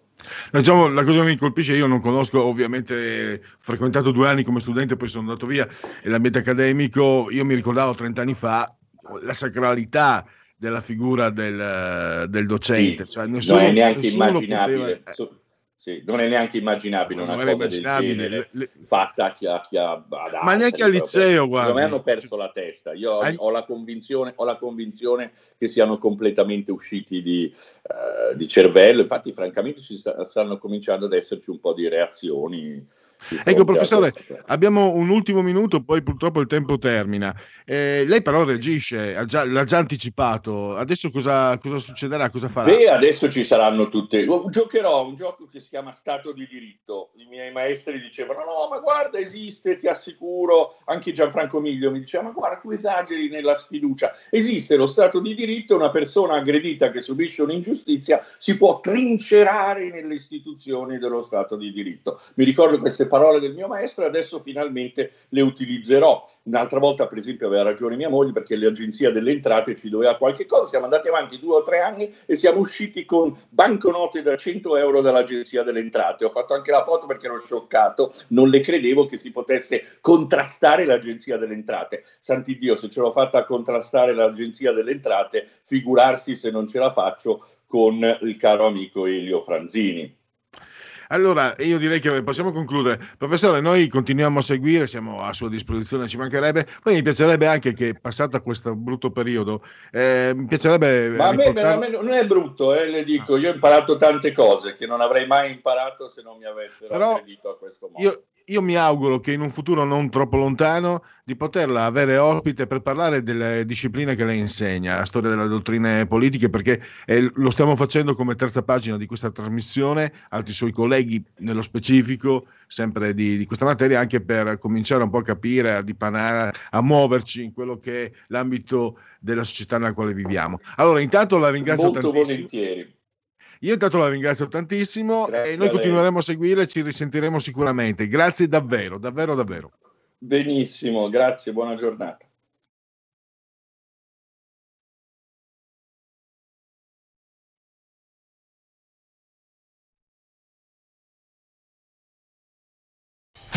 Porta con te ovunque RPL la tua radio. Scarica l'applicazione per smartphone o tablet dal tuo store o dal sito radiorpl.it.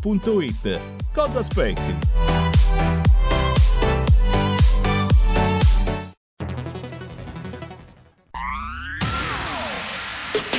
La radio si modifica, semplifica, da plus la musica purifica. Dove vuoi, dove vuoi, con chi vuoi, rilassati e vai. La digital radio non ti molla mai. Mi abbandono in questo viaggio, digitalizzo la frequenza con il suono che è uno spasso. Se penso a prima non ci credo, yo. Da plus è la svolta, qui lo dico e qui lo spiego.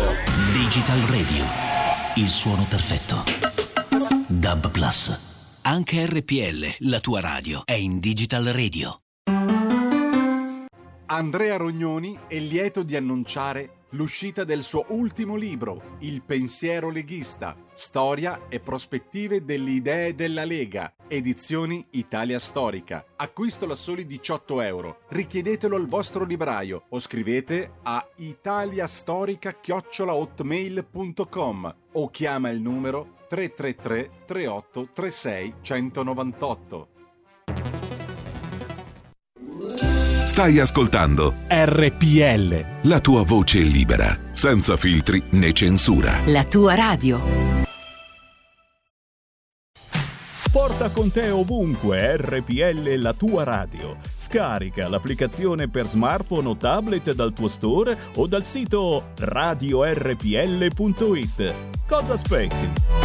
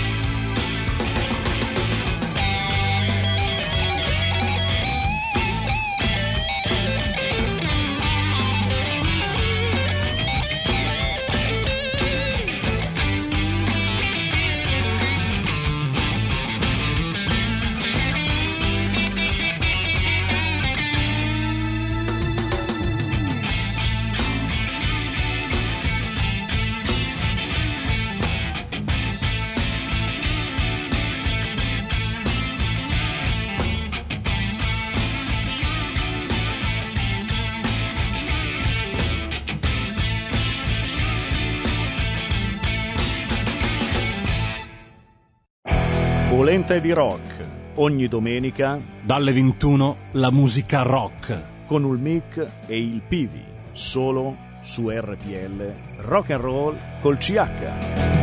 E ricordas che pulente e virtuosa convenios.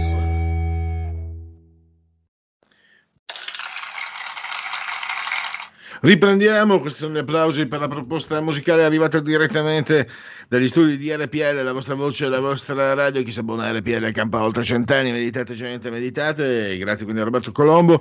Tra pochissimo mh, ci metteremo in collegamento con eh, il senatore Paolo Ripamonti che è vicepresidente della Commissione Industria al Senato e andiamo a sentire il, il punto di vista della Lega sulla proposta indecente di Enrico Letta respinta subito al mittente, evitata come la lebbra. Fatemi ricordare prima di tutto, mh, prima che mi dimentichi, eh, eh, una- un appuntamento per lunedì. Allora, abbiamo appena sentito il eh, professor Marco Bassani, colpito appunto dalla, dalla censura, e lunedì avremo professor, l'altro Marco, Marco Gervasoni. E quindi lunedì alle 15.10, tra l'altro rispo- risponde anche Marco Gervasoni perché eh, la censura che arriva da questi ambienti di sinistra eh, si muove su vari piani. Pensate che l'editore La Terza, eh, e me ne dispiace davvero, perché è un editore importante, non vuole più pubblicare i libri del professor eh, Gervasoni. Ne parleremo lunedì. Intanto non so se abbiamo... Perfetto, abbiamo eh, Paolo Ripamonti, lo ringrazio, grazie davvero per essere qui Paolo. Eh, grazie a voi, ci mancherebbe un piacere sempre. Eccomi qua. Allora, eh, tu, eh, da te che sei anche vicepresidente Commissione Industria, Palazzo Madama, anche gli aspetti, perché la Lega ieri ha rilanciato la flat tax, il taglio l'IRPEF, eccetera. Però fammi cominciare con una battuta magari anche un po' irrituale. Ieri con amici abbiamo commentato su WhatsApp l'uscita di Enrico Letta e io scherzando ho detto si vede che Enrico Letta deve essere pagato da Matteo Salvini, perché francamente l'uscita sulla, sulla tassa di successione non si può sentire. Ecco, volevo partire, è un po' scherzoso, ma poi ti- mm, assolutamente andiamo nella serietà del, del merito. Volevo anche prima di tutto però un tuo commento politico e poi andiamo a parlare di tutto quello che, che ruota anche riguardo il decreto sostegni di ieri che si occupa, mi sembra, delle partite IVA delle, delle piccole aziende, 17 miliardi mi sembra, e altro ancora. Beh, insomma, eh, allora, rimaniamo un attimo sul filone dello, un po' scherzoso, perché effettivamente l'uscita di, di, di, di Enrico Letta, la prima- il primo pensiero che è venuto a tutti noi, anche confrontandoci insomma, tra colleghi, eh, non solo è stato grazie di esistere, nel senso che davvero un uomo, un uomo straordinario al quale dovremmo dare la tessera onoraria della Lega, cioè, ma quella da militante, senza passare neanche dalla- del percorso da sostenitore, direi. Perché effettivamente un'uscita di questo tipo in un momento come questo eh, davvero non solo è fuori luogo, ma eh, Draghi, lo stesso Presidente del Consiglio, è stato assolutamente tranchant. Cioè, in un momento in cui ai cittadini viene chiesto eh, il sacrificio a fronte di un lockdown eh, così prolungato, di una pandemia, di una difficoltà economica evidente e abbastanza e tangibile a tutti, ehm, gli si chiede ancora di, di- di pagare oltre. E poi questo accanimento nei confronti del ceto medio, nei confronti diciamo, de- de- della parte produttiva del paese, mi sembra sia veramente fuori luogo. Lui si è definito il capo della sinistra, è quella sinistra che a noi al governo non ci piace e noi siamo di- diametralmente opposti. Eh, sono un po' ossessionati da Matteo Salvini, secondo me loro questo pagano eh, come scotto, sono ossessionati dal fatto che Matteo eh, sia un uomo che riesce a comunicare con la gente, sia un politico che è in grado di, farle, di promettere le cose e farle. Eh, del resto, quando è stato ministro degli interni, aveva detto che avrebbe fermato gli sbarchi e così ha fatto.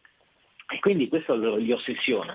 Certo che se l'ossessione passa attraverso eh, la richiesta di mettere le mani nelle tasche dei cittadini, evidentemente eh, questo non può fare altro che insomma, eh, prendere- farci prendere una posizione netta nei confronti diciamo, di, di- di un'affermazione di questo tipo.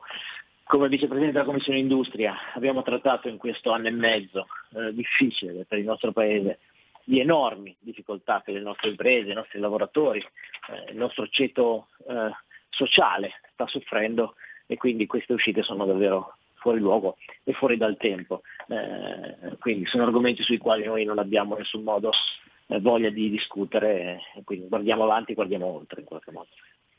Ecco, eh, forse quello che conta, eh, adesso eh, eh, entro nel, nel merito, mh, proprio anche dalla tua prospettiva, no? vicepresidente Commissione Industria, è la risposta, cioè quello che sta pianificando, non è neanche la risposta di Draghi, ma quello che Draghi eh, sta facendo mi sembra, ecco, un tuo giudizio che non può non essere positivo, mi sembra, ma anche volevo entrare più nel merito, perché mh, prima abbiamo sentito un economista eh, spiegarci che Draghi sta lavorando, diciamo, in una maniera davvero importante per, per l'economia, eh, una, una manovra che da una parte aiuta finalmente partite IVA e piccola impresa, dall'altra comincia a sbloccare la delicatissima situazione del blocco dei licenziamenti, eh, una prima tranche a giugno, poi ad agosto. È un argomento pericolosissimo, però intanto alla piccola e media industria le partite IVA arriveranno dei soldi. Quindi mi sembra un'azione su due gambe, ma una, io non sono un esperto, lascio subito a te la parola Paolo per spiegarci. Guarda, eh, la situazione l'hai, l'hai descritta eh, bene. Eh, io credo che il cambio di passo nei confronti del governo Conte 2 eh, sia stato evidente. Evidente anche nel, nel, nell'approccio. Eh, il governo Conte 2 era per l'assistenza e Draghi è per la produzione, cioè l'aiuto alle imprese nella logica diciamo, di aumentare la competitività delle imprese. Eh, io sono molto contento del fatto che in qualche modo non si è lasciato a un governo di sinistra, perché i 5 Stelle a questo punto mi sembra si siano schierati ampiamente su quel lato, la gestione di una capacità di fuoco così importante è quella del piano nazionale di resilienza. E, ripresa. Quindi questo è l'approccio diverso, cioè i soldi alle imprese non come assistenza ma come capacità di poter essere competitive, eh, progettualità, e poi soprattutto l'approccio nei confronti dei cantieri. Cioè il metodo Genova è evidente che è stata una straordinarietà, soprattutto voluta, eh, lasciamo dire un po' di campanilismo, nell'epoca del ministero Toninelli il viceministro allora era Edoardo Rixi e quindi tutta la partita del Ponte Genova, il modo operandi con cui si possono sbloccare le opere è stato chiaro ed è stato lampante quella è la nostra straordinarietà, ma noi possiamo comunque partire da quel punto di vista, quindi mettere in moto finalmente il meccanismo. Ci sono 150 miliardi di opere da sbloccare. Io penso che il miglior modo per far ripartire il paese è quello di far lavorare. Guarda, le nostre imprese, le nostre piccole e medie imprese, i nostri artigiani, i commercianti non hanno bisogno di sussistenza, hanno bisogno di lavoro. Ecco, questo è quello che secondo me la grande differenza tra il presidente che avevamo prima che è, è quello che abbiamo adesso. E credo che Matteo Salvini, quando ha deciso di entrare al governo, lo ha fatto perché la Lega all'interno di questo governo può essere determinante, portando a casa quei risultati e dettando un po' la linea anche a tutela eh, diciamo, di quelle persone così invise a Iletta, a Speranza e a, e a tanti altri eh, soloni della sinistra. Ecco, mi, mi, piace riscontrare Paolo quando portiamo qui in radio la voce vostra, ehm, gli esponenti politici, no? parlamentari e senatori. E portate anche, ho visto che tu sei, non so se lo sei ancora, assessore a Savona, la tua città. E, ehm, portate in aula magari quello che altrove non si trova, cioè l'esperienza del territorio, eh, che credo permetta di avere la, la, doppia visione, necessariamente la visione politica. Tu sei un senatore della Lega e, e la politica viene prima di tutto, ma sei anche eh, beh, ho letto agente immobiliare, ma sei anche un amministratore, cioè uno che sa ah, i problemi. Molto... Certo, e, e, questo certo. mi sembra sia molto interessante, molto... Eh, e mi sembra che, che, Draghi, da questo punto di vista, mi sembra che stia accontentando questa sensibilità leghista, ma non vorrei sbagliarmi, non vorrei spingermi oltre, lo chiedo a te. Ma guarda, io a Savona non sono più assessore perché poi era difficile riuscire a essere eh, poter gestire poi la vicepresidenza della Commissione Industria ti, ti toglie molto del, insomma, de, del, tempo che puoi dedicare al territorio.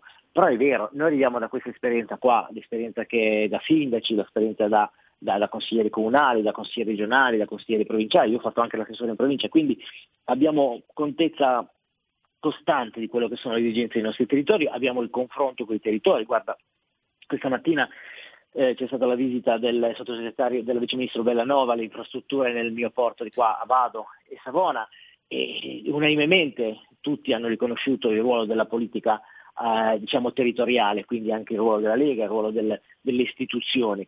Eh, senza questo tipo di approccio credo che non è facile fare l'amministratore pubblico, men che meno fare il parlamentare. Ecco, quello che in questo momento manca, eh, soprattutto a una, a una grossissima parte del Parlamento che oggi rappresenta questo paese è l'esperienza eh, diciamo, eh, amministrativa. Ovviamente non parlo di noi, ovviamente non parlo, ma devo dirlo, anche del Partito Democratico, ma di quella parte diciamo, di, di, emiciclo che fa riferimento a, ad alcuni, alcuni, parlamentari che non hanno mai visto un, un, un, consiglio comunale, non hanno mai visto un consiglio provinciale, men che meno un consiglio regionale. E quindi è difficile trasferire quelle che sono le esigenze dei territori se tu il territorio non l'hai mai vissuto.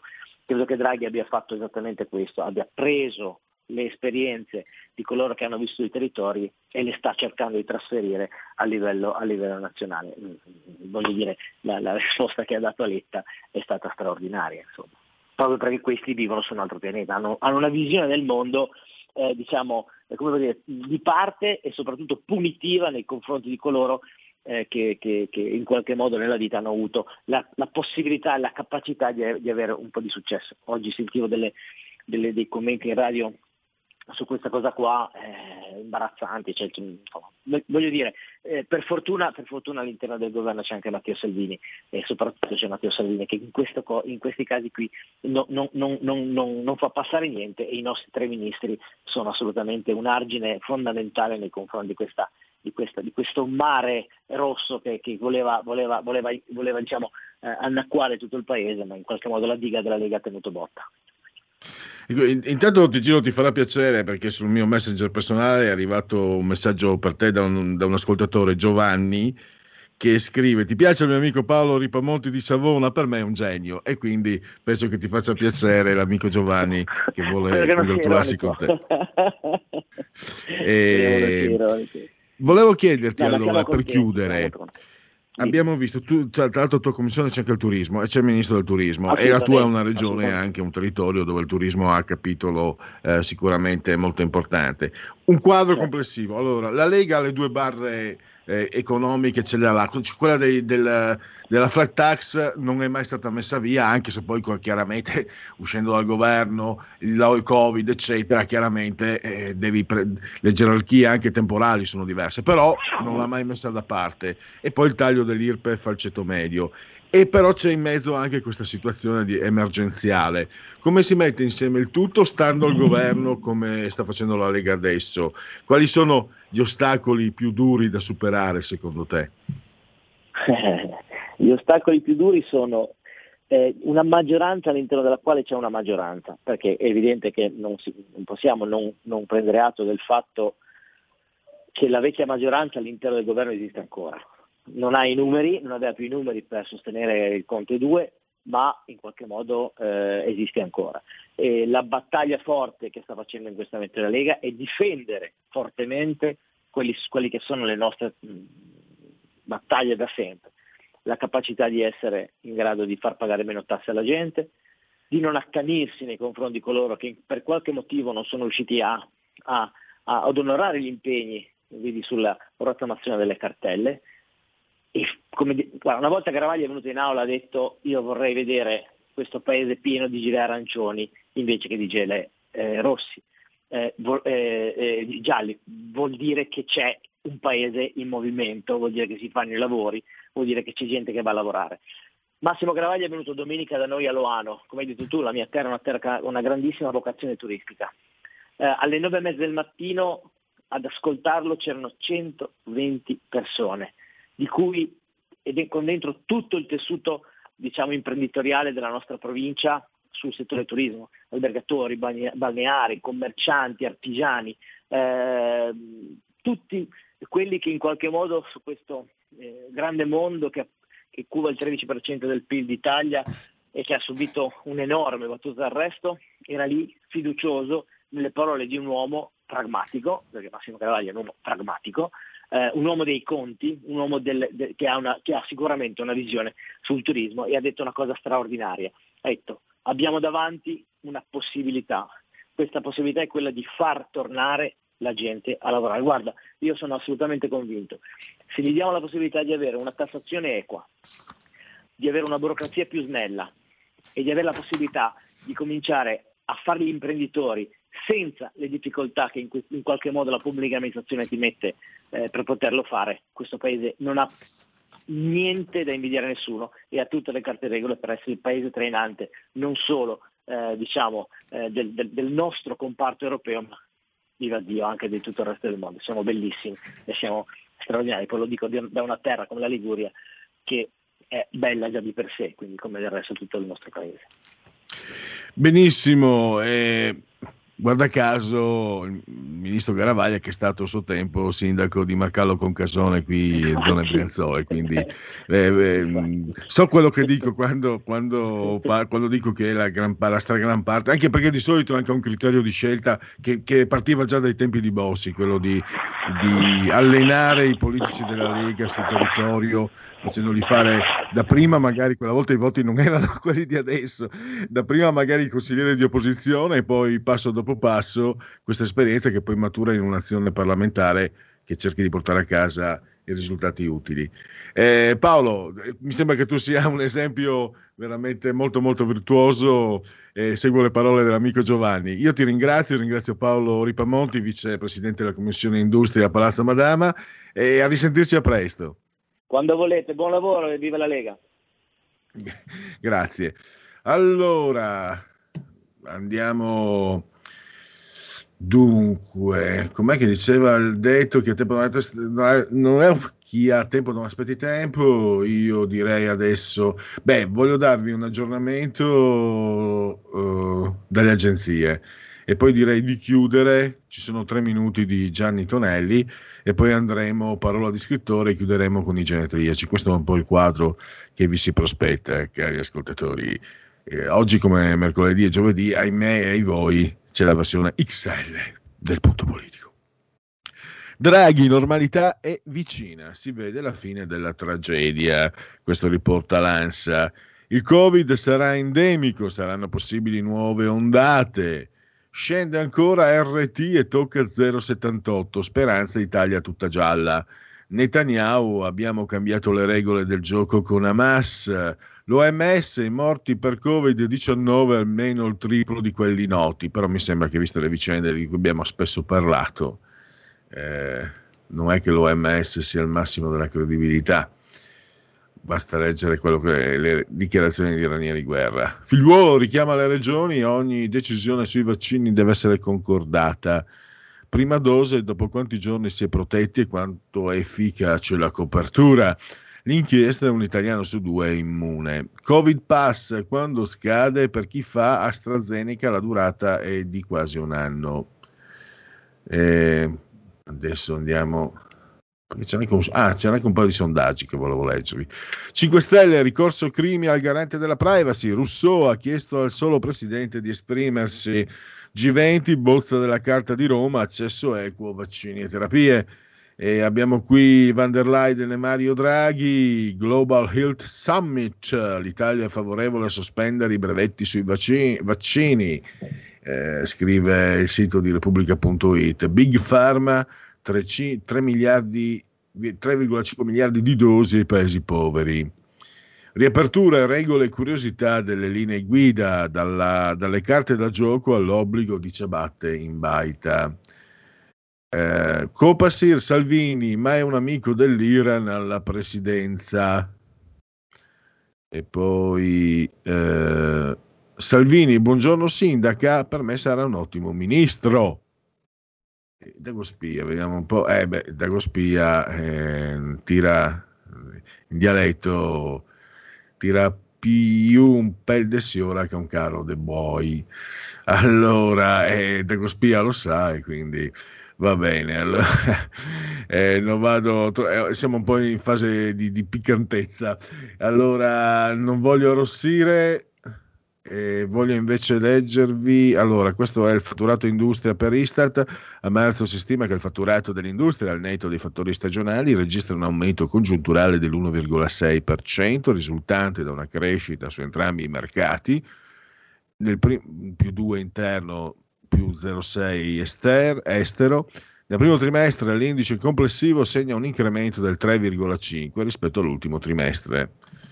E adesso avevo anche, dunque, dunque, dunque, eh, un sondaggio che vorrei condividere, ma che ha cattivello, cattiv- è sparito il, scusa, eccolo qua, Piepoli, sondaggio Piepoli, Lega 22,5%, PD 19,5%, 5 Stelle, anzi Fratelli d'Italia 18, 5 Stelle 17,5, Azione Calenda 3,5, Italia Viva Renzi 2,5. Ma non è finita, abbiamo ancora due minuti di sondaggi, poi 3, milio- 3 milioni.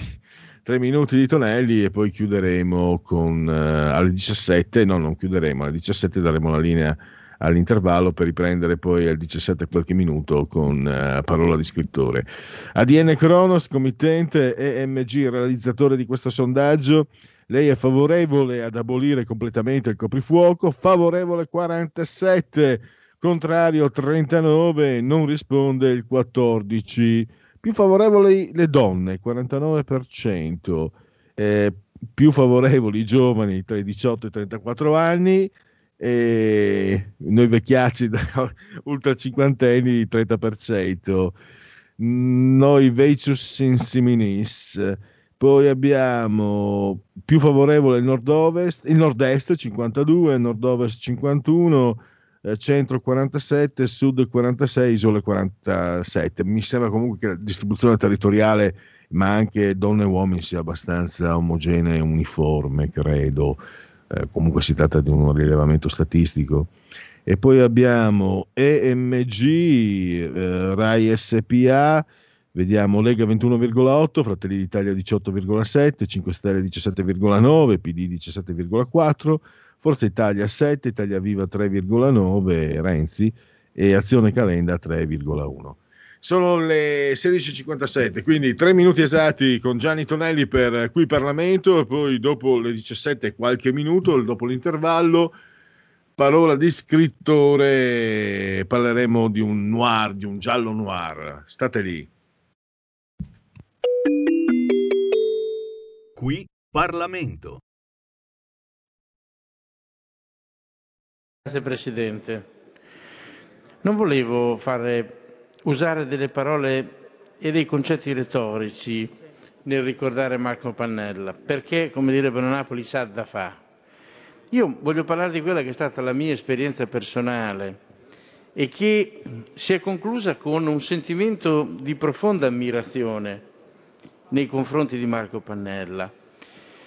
Io ho, provengo da una categoria che è quella delle forze dell'ordine e nonostante su tantissimi temi la mia organizzazione sindacale non fosse in linea con il pensiero, a volte radicale, di Marco Pannella su alcune questioni, Marco Pannella non è mai mancato ad un congresso dal 1984 nostro, ci teneva a essere presente e ci teneva, soprattutto quando vi era dissenso sulle posizioni, ad aprirci i microfoni di Radio Radicale e fare in modo che il nostro pensiero comunque potesse raggiungere l'opinione pubblica per essere valutato.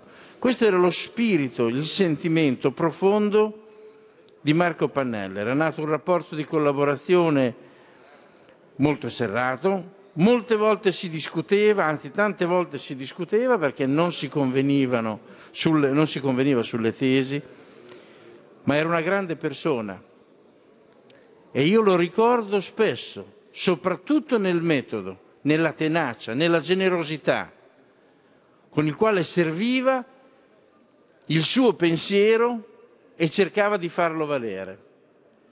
Ho sentito adesso il collega quando ha letto quel passaggio. Marco Pannella aborriva questi comportamenti prevaricatori e ha reagito nella giusta maniera perché era un profondo democratico.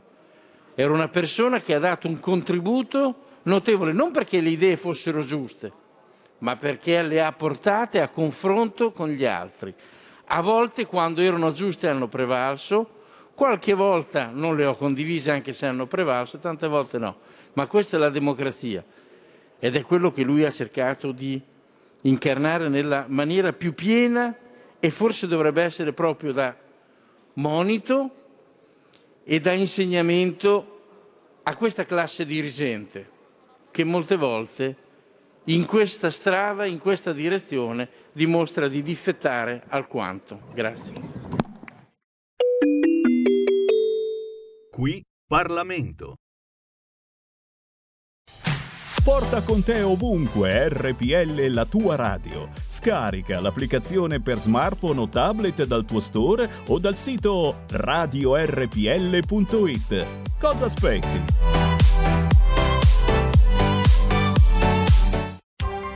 Coming Soon Radio, quotidiano di informazione cinematografica.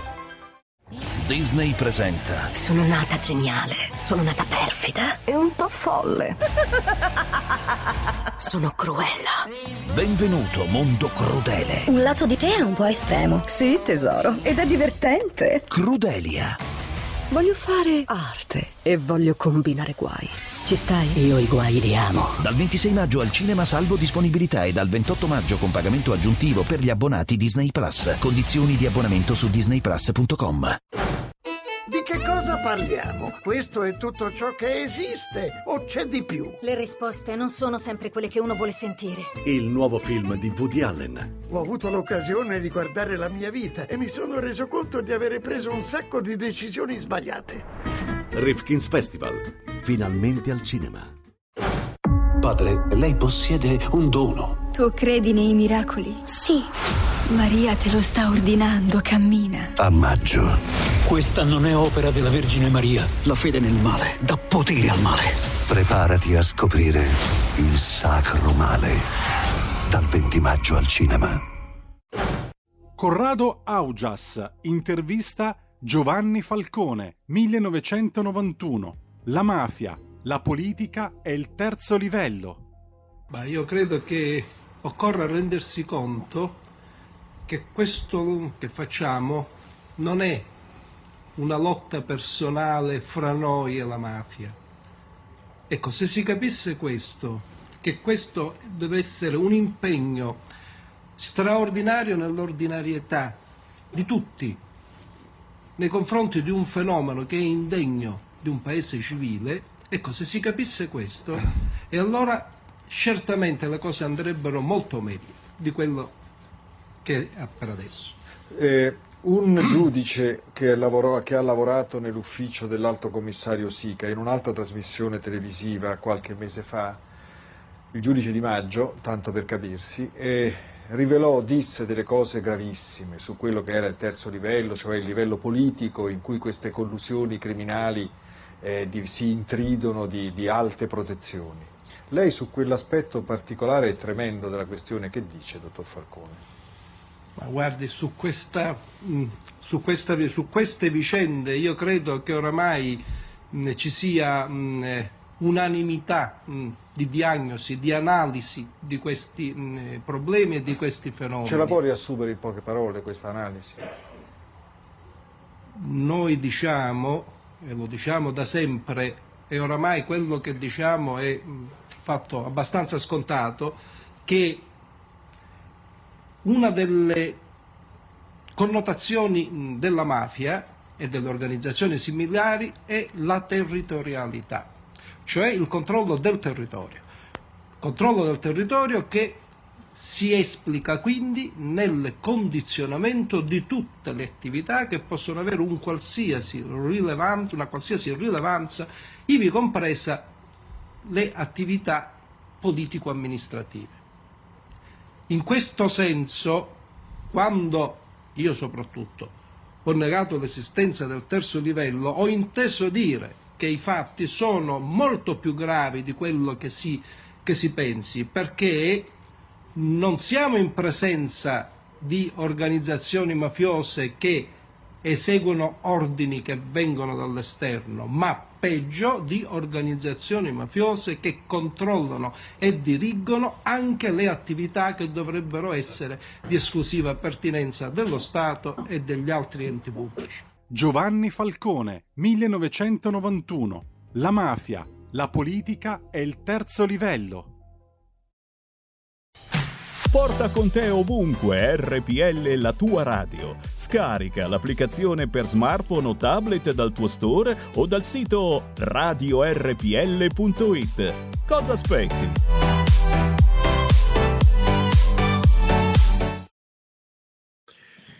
Allora, siamo di nuovo in diretta eh, e metto in condivisione eh, la copertina dell'ultimo libro di Armando Damaro e se non sbaglio il quarto appuntamento, il quarto romanzo con protagonista il commissario Boccadoro.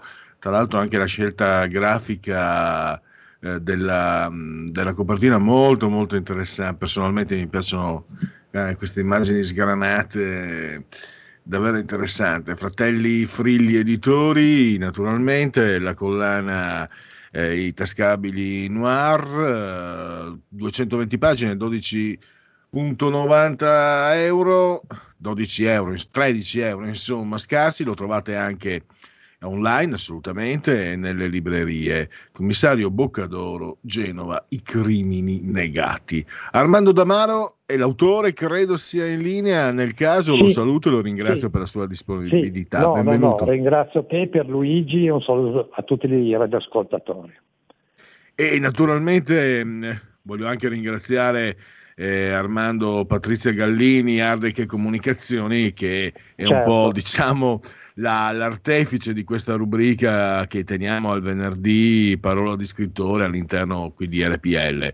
Eh, sì, grazie anche a lei naturalmente per tutto il lavoro che sta facendo certo. eh, per, per, darmi una mano e, e, per, e, per, far conoscere anche al nostro pubblico eh, autori come te e il fatto stesso, Armando, che il commissario Boccadoro sia al quarto appuntamento fa capire che hai un pubblico che si è affezionato davvero a questo personaggio. Come vai? Sì. Qual è, quali sono le peculiarità che ti piace pensare abbiano maggiormente incontrato il favore dei lettori? Ma guarda, credo perché mh, contrariamente al pre- precedente mio personaggio seriale che non ho del tutto abbandonato, il maresciallo dei carabinieri Corradi, eh, nel, nel, commissario Boccadoro, nei, nei, volumi che ho dedicato al commissario Boccadoro, eh, si alternano scene naturalmente noir o gialle in base naturalmente ai romanzi con scene di vita familiare perché lui è sposato, ha, tre figli, una, insomma, due ragazzine e un bambino piccolo e, e, lui cerca, dato che i libri appunto si svolgono il primo nel 38 e a seguire questo di cui ha parlato, i crimini negati nel 41, naturalmente eh, con l'Italia in guerra, i bambini ebrei esclusi dalle scuole, i bombardamenti e lui cerca di alleviare in qualche maniera eh, così anche le piccole sofferenze che subiscono i suoi figli. Penso sia questo il segreto del, per cui il, il pubblico dei lettori si è affezionato a questo personaggio. Ecco, ho letto che in questo romanzo metti c'è addirittura un Genova, Ju, Genova Juventus, sì. Eh, sì. c'è un bombardamento drammatico, ci sono degli incidenti che poi si rivelano omicidi, c'è un maniaco sì. che forse è colpevole, forse non lo è, non possiamo dirlo ovviamente. Mi incuriosiva com'è ricostruito, perché è anche abbastanza originale scegliere il mille, gli anni della guerra gli anni della guerra. Ti sei affidato all'emeroteca, al cinema, a libri, a ricordi, non, eh, bravo, non, non tuoi ovviamente fatto... perché sei molto più giovane, magari dei tuoi genitori, dei tuoi nonni. Come sì. hai ricostruito quella, quell'ambiente allora, guarda, di, di Genova di 80 anni fa? Hai, hai, hai, già ben indicato, nel senso che io prima di iniziare, quando Marco Friddi, che era mio editore, poi alla sua morte è subentrato Carlo, suo figlio, mi ha chiesto appunto se eh, fossi disponibile a, a, creare un personaggio che si muoveva ai tempi del fascismo, io preventivamente ho fatto lunghe ricerche storiche. Eh, nelle eroteche, eh, all'archivio di Stato, anche eh, ritagli di, di, giornale dell'epoca e naturalmente eh, qualche testimone, eh, fra cui mia mamma che è ancora viva e, e, e qualche indicazione me l'ha data. Ecco, non per appesantire eccessivamente il racconto, anche se metto anche qualche nota con qualche curiosità, ma e poi faccio interagire personaggi di invenzione con personaggi eh, reali dell'epoca. Eh, non so, quando Boccadoro si rapporta con il proprio superiore, il questore, di volta in volta, dato che si sono alternati negli anni, io indico il, il questore eh, di quell'epoca, se non il Podestà di Genova e, e, e quant'altro. Ecco, però nel, nella narrazione, così come uno scrittore, eh, io stesso, che scrive anche dei giorni nostri, mi interessava eh, dare indicazione quando un personaggio, che so io, prende un tram piuttosto che non un filobus o un autobus, indicare quello giusto, piuttosto che non se va al cinema o a teatro, indicare lo spettacolo che in quel giorno, in quella città davano. Per cui ho fatto una lunga ricerca che adesso mi consente di, di sviluppare le storie con una, una, insomma, una solida struttura anche di ambientazione del periodo. E come, come si arriva a scegliere questo periodo? Eh, è stata un'intuizione, una tua passione storica o altro, cos'altro? Guarda, eh, come ti dicevo prima me l'ha chiesto Marco Fridli, perché così aveva, mm. c'era una, questa lacuna fra, fra nel, nel, nei romanzi che pubblicava la casa editrice e era chiesto a me eh, in quanto sapeva quanto fossi appassionato di storia e, eh, e del periodo in particolar modo che, che tutto sommato è lontano ma, ma, anche abbastanza vicino da poterlo ricostruire con una certa eh, attendibilità perché i documenti sono tutti ancora disponibili. E eh, poi anche, eh, non, non ultimo, eh, è più, forse è più difficile appunto per la ricostruzione, ma è più facile scrivere di indagini in quel periodo perché naturalmente a differenza di adesso non, non c'erano tutti gli strumenti tecnici ora a disposizione delle, delle forze dell'ordine. I, I, poliziotti erano come venivano chiamati i cosiddetti piedi perché i piedi camminavano tanto, parlavano e, e indagavano in maniera molto, eh, molto più semplice di quanto non, non facciano adesso. E questa è un po' la, la, la, risposta alla tua domanda. Ehm, veniamo un po' anche alla, trama, mi, so, sono, meno, sono sì. anche curioso no, di, di, conoscere più da vicino la figura di, di voi scrittori eh, perché tu se non sbaglio eh, sei un avvocato poi però eh, hai fatto una scelta, sei diventato, se non sbaglio, non vorrei aver capito male, sei uno scrittore a tempo pieno da parecchi anni.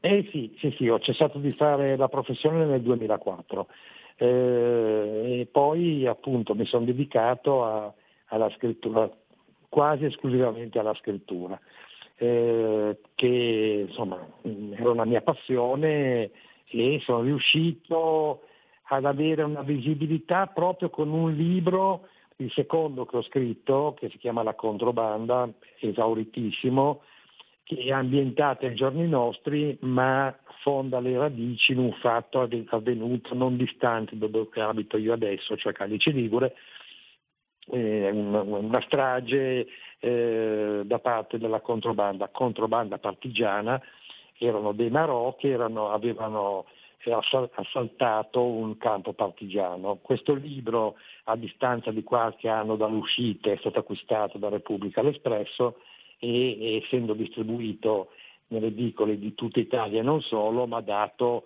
una grandissima visibilità, devo dire, devo dire quello, assolutamente. E la trama, la trama, per quanto possiamo dire, diciamo che i fatti si svolgono fra l'8 e il 13 febbraio del 1941 e, e vengono ritrovate prima una donna, poi altre eh, sui treni o sui binari e eh, vengono archiviate dalla milizia ferroviaria che era un corpo specializzato nelle cosiddette camicie nere vengono archiviati come incidenti, perché in allora non si poteva, specialmente sui giornali, parlare di cattive notizie. Eh, pensa che, lo saprai, ma addirittura non si poteva parlare neanche dei danni creati eventualmente dal maltempo piuttosto che non di sconfitte sportive, per cui tanto meno di suicidi, omicidi o, o storie simili. E mm. Per cui dicevo, però a uno di questi, un luogotenente della milizia, vengono dei sospetti che non sia stato un incidente ma di un omicidio e da qua iniziano le indagini dall'8 febbraio in poi e ricordo che il 9 febbraio è stato un giorno drammatico per Genova perché dopo circa un anno di relativa tranquillità il 9 febbraio eh, subisce un pesantissimo bombardamento dalla, dalla flotta inglese che provoca 144 morti. E come dicevi tu, la, questo la, la, la, mattina all'alba. Nel pomeriggio, nonostante tutto, si gioca eh, Genova-Juventus e, e il Genova eh, stranamente vince 2-0 sulla Juventus. altri, altri tempi. Eh, altri tempi, altri tempi. E, e un'altra domanda, come ti spieghi il grande diciamo riscontro che la narrativa gialla ha da qualche anno a questa parte, sia da parte del, della parte scritta, insomma, dei libri, ma anche direi la TV, il, il, cinema stesso, c'è un ritorno di fiamma molto, molto importante e colpisce anche che sia un po' a più dimensioni, no? la pagina scritta, ma anche quella del cinema e anche quella Mm, anzi, magari mi interessava anche sapere eh, quali sono alcuni tuoi riferimenti nella letteratura, ma anche nel cinema, perché no, ovviamente, o anche ci sono da alcuni anni, direi, serie televisive che hanno portato una alta qualità narrativa e di contenuti, credo, proprio sì. soprattutto nella, nei comparti, nella, nella, parte gialla. Ovviamente sì Personalmente tendo a escludere le serie italiane che, che, un po' non guardo per principio, ma sono molto scadenti. Quelle, non, non, per esterofilia, ma quelle statunitensi, ma anche quelle inglesi hanno una qualità. Una che mi viene in mente, non so, Sherlock Holmes, di, eh, prodotto dalla, dalla BBC, ha, ehm, ha, una qualità anche narrativa che. Eh, credo farebbe contento anche Sir Arthur Conan Doyle, credo. Volevo capire i tuoi riferimenti. Allora, guarda, eh, prima di parlare dei riferimenti ti dico, ti rispondo alla prima parte della domanda. Secondo me la, la letteratura, chiamiamola più noir, più noir legata al noir mediterraneo che gialla, per cui iniziare diciamo da Simenon in poi, ha, un grande, ha, ha successo perché eh, parlare di noir eh, e poi magari se vuoi, se ho tempo, ti spiego la differenza, almeno da come la vedo io fra giallo e noir, è certo. un escamotage per parlare del, del, dei fatti della vita di tutti i giorni, perché in qualche maniera il giallo antico, il giallo classico, tanto di Cappello ad Agatha Christie e anche tanti altri, eh, era un po' avulso da quella che era la, la realtà, cioè se ci pensi a Agatha Christie l'ambientazione eh, nella, nella, nella, nobiltà, eh, la, la, villa, eh, il maggiordomo, eh, la, l'omicidio che interrompe la pace e, l'investigatore intelligentissimo che interroga i potenziali sospetti per arrivare all'individuazione dell'assassino o del colpevole e poi tutto torna esattamente come prima, tutto tranquillo. Invece nel noir non è così, talvolta l'investigatore di turno, che sia un poliziotto, un carabiniere, un investigatore privato, che altro, non riesce a, a, a mettere le, le, mani sul colpevole e, e non tutto va bene eh, nel, nel, nel, mondo in cui viviamo, in cui vivevamo e, e purtroppo gli omicidi sono molti e, e alcuni vengono risolti, alcuni no e poi comunque eh, la vita prosegue anche alla soluzione eventuale di un delitto, eh, ma no, non prosegue comunque eh, del tutto bene come nel, nel giallo classico. Ecco, per cui la gente legge per legge noir per leggere, eh, de, de la, anche se sono noir come il mio, ambientati nel passato, per, per, per, conoscere la storia contemporanea e lo stesso motivo le serie televisive di approfondimento dei delitti. Sicuramente hai ragione che le serie italiane non sono a livello delle serie straniere, chiamiamole semplicemente poliziesche, come dicono all'estero, perché la parola giallo naturalmente è una parola solo italiana, no? perché viene dal, dal, giallo delle copertine dai gialli mondadori. Se vai all'estero e parli di gialli, ti dicono ma di cosa stai parlando? Di letteratura gialla, perché le chiamano semplicemente polizieschi. E ti dico, la mia fonte di ispirazione, io vengo da studi classici e secondo me diciamo della tragedia greca un po' in poco nulla è cambiato, per cui eh, i delitti io sono solito dire che avvengono praticamente sempre per passione, per passione malata naturalmente, bassicimenti, per passione o per amore, amore, amore del denaro, eh, amore malato nei confronti del, della, della, compagna, della moglie o, o, o, anche dei figli, vediamo che ci sono stati delle, delle madri che hanno ucciso i figli per amore, virgolette, perché perché ritenevano che il mondo in cui eh, stavano crescendo non fosse adeguato e fosse pericoloso. Eh, per cui ecco, questa passione la ritroviamo in primis nella tragedia greca, secondo me, e poi ad andare avanti. Per quanto riguarda l'ispirazione cinematografica, eh, direi che eh, a me piace molto Quintin Tarantino, e per mm-hmm. cui i, i, miei romanzi sono un po' mh, mm, come, come, in Pulp Fiction, ci sono spesso dei salti temporali o dei frequenti cambi di scena. Ecco, questa potrebbe essere una, un'ispirazione eh, della mia scrittura derivante dalla cinematografia. No, te lo chiedo anche mm, perché appunto eh, ormai sono alcune settimane che abbiamo questa rubrica. Eh, per esempio, un pensiero che emerge, eh, voi che scrivete adesso giallo, noir, poi magari insomma, hai, hai già fatto un po' capire anche la differenza, contrariamente a un certo tipo, una certa tipologia di, di, narrativa, di romanzo, narrate, descrivete, mentre magari forse ci sono troppi libri in giro eh, nei quali l'autore si guarda all'ombelico e parla solo di se stesso. Voi descrivete sì. questo, questo secondo eh, il riscontro che viene, che viene, da voi e soprattutto scrittori eh, va in questa direzione, no? cioè l'idea convenite o, o, è una vostra convinzione ancora prima che eh, il fatto di, di, di proporre eh, un prodotto nel quale il lettore può leggere le descrizioni, poi ovviamente c'è la trama necessariamente, eccetera. Certo. Inter- è più interessante di chi magari scrive solo guardandosi l'ombelico, come dicevo prima.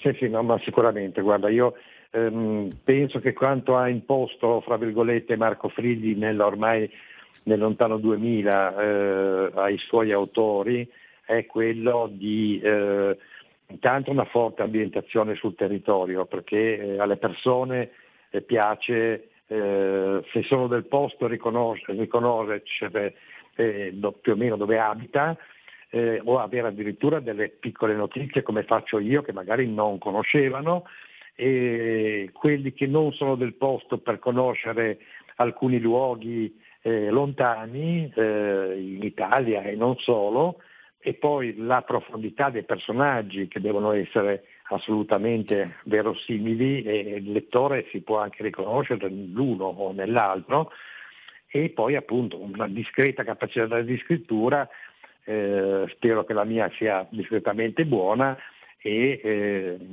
i dialoghi che siano credibili. Ecco, io leggo appunto, come dicevi tu, alcuni autori che si, guardano l'ombelico eh, sono assolutamente introspettivi, piegati su se stessi e non sempre il lettore gradisce. Ecco. Ecco, un, per, i, per i lettori la scrittura è sicuramente buona perché è già il quarto appuntamento.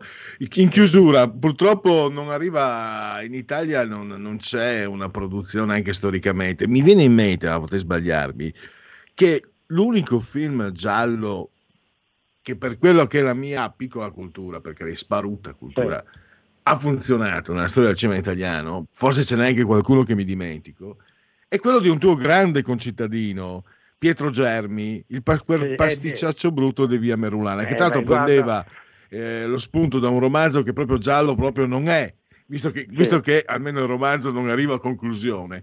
Ecco, ma, eh, manchiamo, però mi, mi ha sempre stupito. Io la prima volta che ho visto in televisione necessariamente eh, il pasticciaccio brutto di Germi, Sì. pensavo fosse, Sì. Si vede che sono un po' sterofilo, fosse un film straniero per la ricostruzione, la puntualità dei dialoghi, la precisione. ehm, il commissario Ingravallo che era Pietro Germi stesso che per me Sì, era anche sì. splendido come, come interprete Come e non, non ha fatto scuola Mm, è così mi viene in mente perché eh, Pietro Germi è genovese come te Sì, no, no, è un, un gran film, indubbiamente. Il, il romanzo è, difficile da leggere perché eh, Gadda aveva fatto una sorta di esperimento linguistico, per cui eh, se uno proprio non ha voglia di leggerlo è difficile. Il film, il film, secondo me è effettivamente un capolavoro e ricorda alcuni film noir eh, francesi. Ecco, eh, mi aggancio a quello che hai detto che quasi non, non ti era sembrato un film italiano. E, comunque la trama, ecco, quello lì era un film giallo ma un giallo noir, proprio perché in allora erano solamente i francesi con alcuni film che Scusa, facevano mi sei il dedicato il titolo del film era un maledetto imbroglio, tra l'altro, non, eh, Sì, tratto da- sì, dal sì. pasticciaccio brutto. Che Esatto. per me, Armando, in chiusura, comunque hai ragione, ma io ti dico la verità, mi sono divertito come un pazzo a leggere il romanzo. Ho letto prima il romanzo, poi ho visto il film.